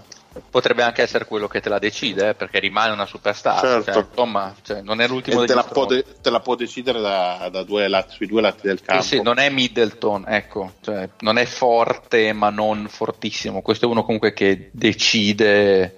Sì, sì. Però è un 4-3 Lakers, dai. Io voglio dire 4-3 Lakers, sì. Mm-hmm. Io guarda, giusto controcorrente 4-3 Clippers. Sì, 4-3 Clippers. Pura speranza del Marione. Dilez? No, ma guarda, onestamente con tutto quello che è successo quest'anno non mi darebbe poi troppo fastidio una vittoria dei Lakers. Tutto sommato il karma ci sta, tutto sommato. Mi dispiace, ma i Lakers sono più avvantaggiati oggettivamente. Poi detto ciò, Kawhi farà il tiro della vita e farà vincere anche i Clippers. Mi stavo addormentando. È piegato in due. Esatto, ho dilaniato in tutto il morale. Esatto. No, stavo vedendo una notizia molto interessante che uno è stato denunciato appunto per dalle forze dell'ordine perché si era allontanato dal proprio comune di residenza per andare a comprare una PlayStation 4. Sì, sì. Ah. Io ti ho pensato immediatamente, mentre invece quello che ha beccato a Troia in macchina, quello sono chiaramente io. Ragazzi, dovevate prendervi per tempo. Ognuno ha le sue priorità. No, sì. Ma a parte questo, ma devono prendersi per tempo perché non si sa mai cosa può succedere nella vita. Se aveste fatto una libreria, iniziato a collezionare giochi, esatto, ma scusate, 25 anni. Ma c'è Amazon? Ma c'è Amazon? Ma se ma le consegne? Le consegne? Chi le fa? Le consegne le fanno lo stesso. Chi certo, sono i più stronzi di tutti i corrieri. Esatto, come la sicura. A parte che i tre corrieri che vengono qua a Tarvisio, cioè, penso abbiano fatto una selezione tra i più grossi casi umani che il Triveneto potesse proporre. Insomma, e li hanno sistemati in tre. Li hanno sistemati nelle tre principali compagnie di corrieri, perché cioè, sono tre personaggi. Non bruciamoci ora questo aneddoto. No, per, io penso che se avessero messo il Caranza, il Mariolla e Elvis, forse non si sarebbe vista tutta sta differenza, ecco. Il nano di Manzano che viene con la Graziella a consegnarti in faccia bestemmiandoti addosso, vecchio cuore. Ricordiamo tra l'altro che il nano di Manzano si è fatto la tinta viola di recente. Sì, c'è uscito il deal anche. Ma è vivo comunque. Ferma un attimo, però io conosco un'altra che aveva la tinta viola, una delle storie del deal. Esatto. Quella se gli ascoltatori potessero sapere cosa vi siete persi. Io speravo mettessi un pezzettino fuori onda. Sperato, però è stata una storia col deal che è uscito con ben due donne la cui età media era più o meno 21, però è ripartita in maniera particolare. Esatto. Ma no, cioè, non è la parte neanche peggiore della storia. No, quella era peggiore. Ma al raduno, quando passerà la pandemia e ci ritroveremo con i nostri ascoltatori in quel di Tarcento, questa storia verrà sviscerata. Oh, mi raccomando, te Mario nel pacchetto premium, cioè pochi chilometri, porca puttana Mario, te pochi chilometri da Tarvisio, perché sennò vai in defibrillazione praticamente, cioè, più di un tot chilometri non puoi rimanere lontano da Friuli. Ma sai perché? Perché mi addormento alla guida, cioè, ormai soffro di narcolessia, ho un'età che sopra i 100 chilometri i colpi di sonno se guido è un po' un problema. Okay. Che sei piegata in due. Ragazzi, arriverete alla mia età, a parte il deal, voglio dire. Cioè, hai battuto i denti 4-0, come Chuck Norris. Sì. Sì, sì. Ma stavamo parlando di basket una volta. Allora, rimane la finale. Finale Lakers-Bucks, vincono i Lakers 4-1, buonanotte al secchio, LeBron campione, GOAT. Ma pare che la mia finale Clippers, Embiid MVP e, ce ne sbattiamo i coglioni che prende a pugni, no, a pugni Kawhi con la foto tipo Alisu Foreman e nuova copertina. No, io sogno un LeBron vincitore del titolo e tutti i vecchi di merda nel gruppo Facebook il basket com'era che si suicidano. Io sogno quello. E invece vinceranno i Bucks grazie non a Antetokounmpo ma a Bledsoe, che diventerà il nuovo eroe di sempre e farà la serie più bella degli ultimi 20 anni, regalando 40 punti a partita che neanche Westbrook, e poi morirà e poi ci svegliamo tutti. Esatto. Tra l'altro adesso mi è venuto in mente una cosa, non so se l'avete detto agli ascoltatori, che purtroppo con la probabile cancellazione della regular season il Maurizio Mosca viene annullato quest'anno, quindi tutti i risultati non verranno omologati e purtroppo il titolo non verrà assegnato, ci dispiace, peccato per tutti quelli che si erano avvicinati così tanto alla vittoria, però è lì sfiga. E sei il solito rettiliano che agisce alle spalle il New World Order. Purtroppo è così, la vita è il nemico, come diceva Benson. Proprio esatto, bravo, è colto la citazione. Bene ragazzi, dai, possiamo andare a dormire? Qua sì, andiamo a dormire. Abbiamo fatto che domani ci aspetta una lunga giornata di autoerotismo. Domanda, visto che ci siamo, ci risentiamo a breve, facciamo i premi, facciamo qualcosa, dai. Sì, ci sta. Facciamo i premi di stagione. Ma quando? Vabbè, aspettiamo che venga annunciato la fine, no? Almeno. La fine di cosa? Della NBA. È già finito tutto, è morto tutto bollito. Ma quando è che sei diventato il Patrick? È strano che non l'abbia detto lui, però esatto. Vabbè, quindi dai, ci salutiamo ascoltatori. Sì, andiamo, dai, chiudi. Un bacione. Un saluto dal Dile. Ciao. Ciao Lorenzo. Allora, scusa, se eri il conduttore stasera, Lorenzo, dovresti salutare tu. Ma guarda, lui vuole fare questi cop d'etat per rubare la conduzione e poi non è in grado di reggere. Scusa, saluta tu, introduci tu le persone che devono salutare, fai il professionista fino in fondo. È un po' come Bugo. Allora, è stato Bugo, adesso comincia a partire la canzone ta-na-na-na-na, la maleducazione. A proposito di maleducazione, hanno trovato positivo anche Dybala. Davvero? Dispiace sempre per dei juventini. Tra l'altro non è poi, vabbè, ha scritto una stupidaggine su, ti ho portato io su questo palco, dicono che è il secondo giocatore, ma il povero Gabbiadini non se lo caga nessuno, vabbè, Manolo, siamo vicini. Sì, la Gabbiadini è il gatto. Bene, c'è una sorella che gioca a calcio, però non la consiglio a nessuno. Avete rotto il cazzo. Un saluto a Lorenzo. Ciao Lorenzo. No, lo fa lui, il presentatore, conduttore. Vada. Bene, quindi chiudiamo questa chiacchierata che doveva durare una ventina di minuti, ma è diventata più lunga di una puntata normale, salutando il Fede da Bologna. Bella ragazzi, forse alla prossima, ma vediamo. Il nostro uomo al confine di vedetta, al Marione. Buonasera a tutti, soprattutto a Richard Benson, che so che ci ascolta saltuariamente. I nani di Manzano, i nani. Per la prima volta in assoluto se lo merita ultimo, ma non ultimo nella lista, il Dile. Un saluto a tutti, grandissimi. Noi ci vediamo quando ci vediamo, quando decideremo di rincontrarci, ve lo faremo sapere. E stay tuned. Oh yeah, bella. Alla fine.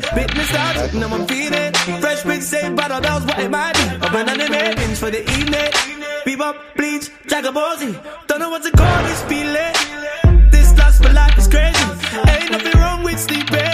Better live a gangster life in your dreams. Big money ain't where I made it. I just wanna bone past 140. With my imagination's got a ceiling. Go by suicide for dummies. Boy, call me a weirdo. Dunno. I've been left from the get-go. Dunno. Can't live life like them. Wildlife when you just on safari. Go be safe in your Jeep. I walk with the elephants.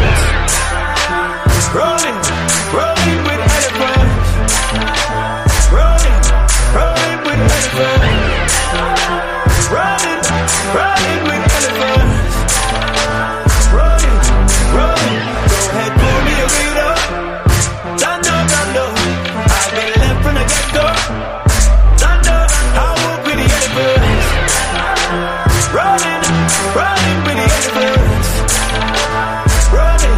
Rolling. I come through like you don't know. Yeah, fam. This one is gone clear, fam. Heard couple little man say they don't like me. Does it look like I care, fam? I told these from back in 03. Don't know me, but your girl knows me. This man I get wrapped like a lamb roti. Free said about this, oh please. I'm one of the realest out here. I'm from a place that hate the police. Came up on the estate, I was always on the road. Guess you could say I was raised on the street. You don't wanna come down here. Big up my hometown N15. Start get gal when I hit 15. I got my first son when I hit 16. Strictly good vibes, but I'm on yo. Don't know. The rhino got my idol. Don't know. Come true like what is it on yo? Don't know. So think first before you try me. Been a bad boy for my left primary. Go ahead, call me a weirdo. Dunno. I've been left from the get-go. Dunno. Can't live life like them. That ain't wildlife when you just on safari. Go be safe in your Jeep. I walk with the elephants. Rolling with elephants. Rolling with elephants. Running with elephants. Running.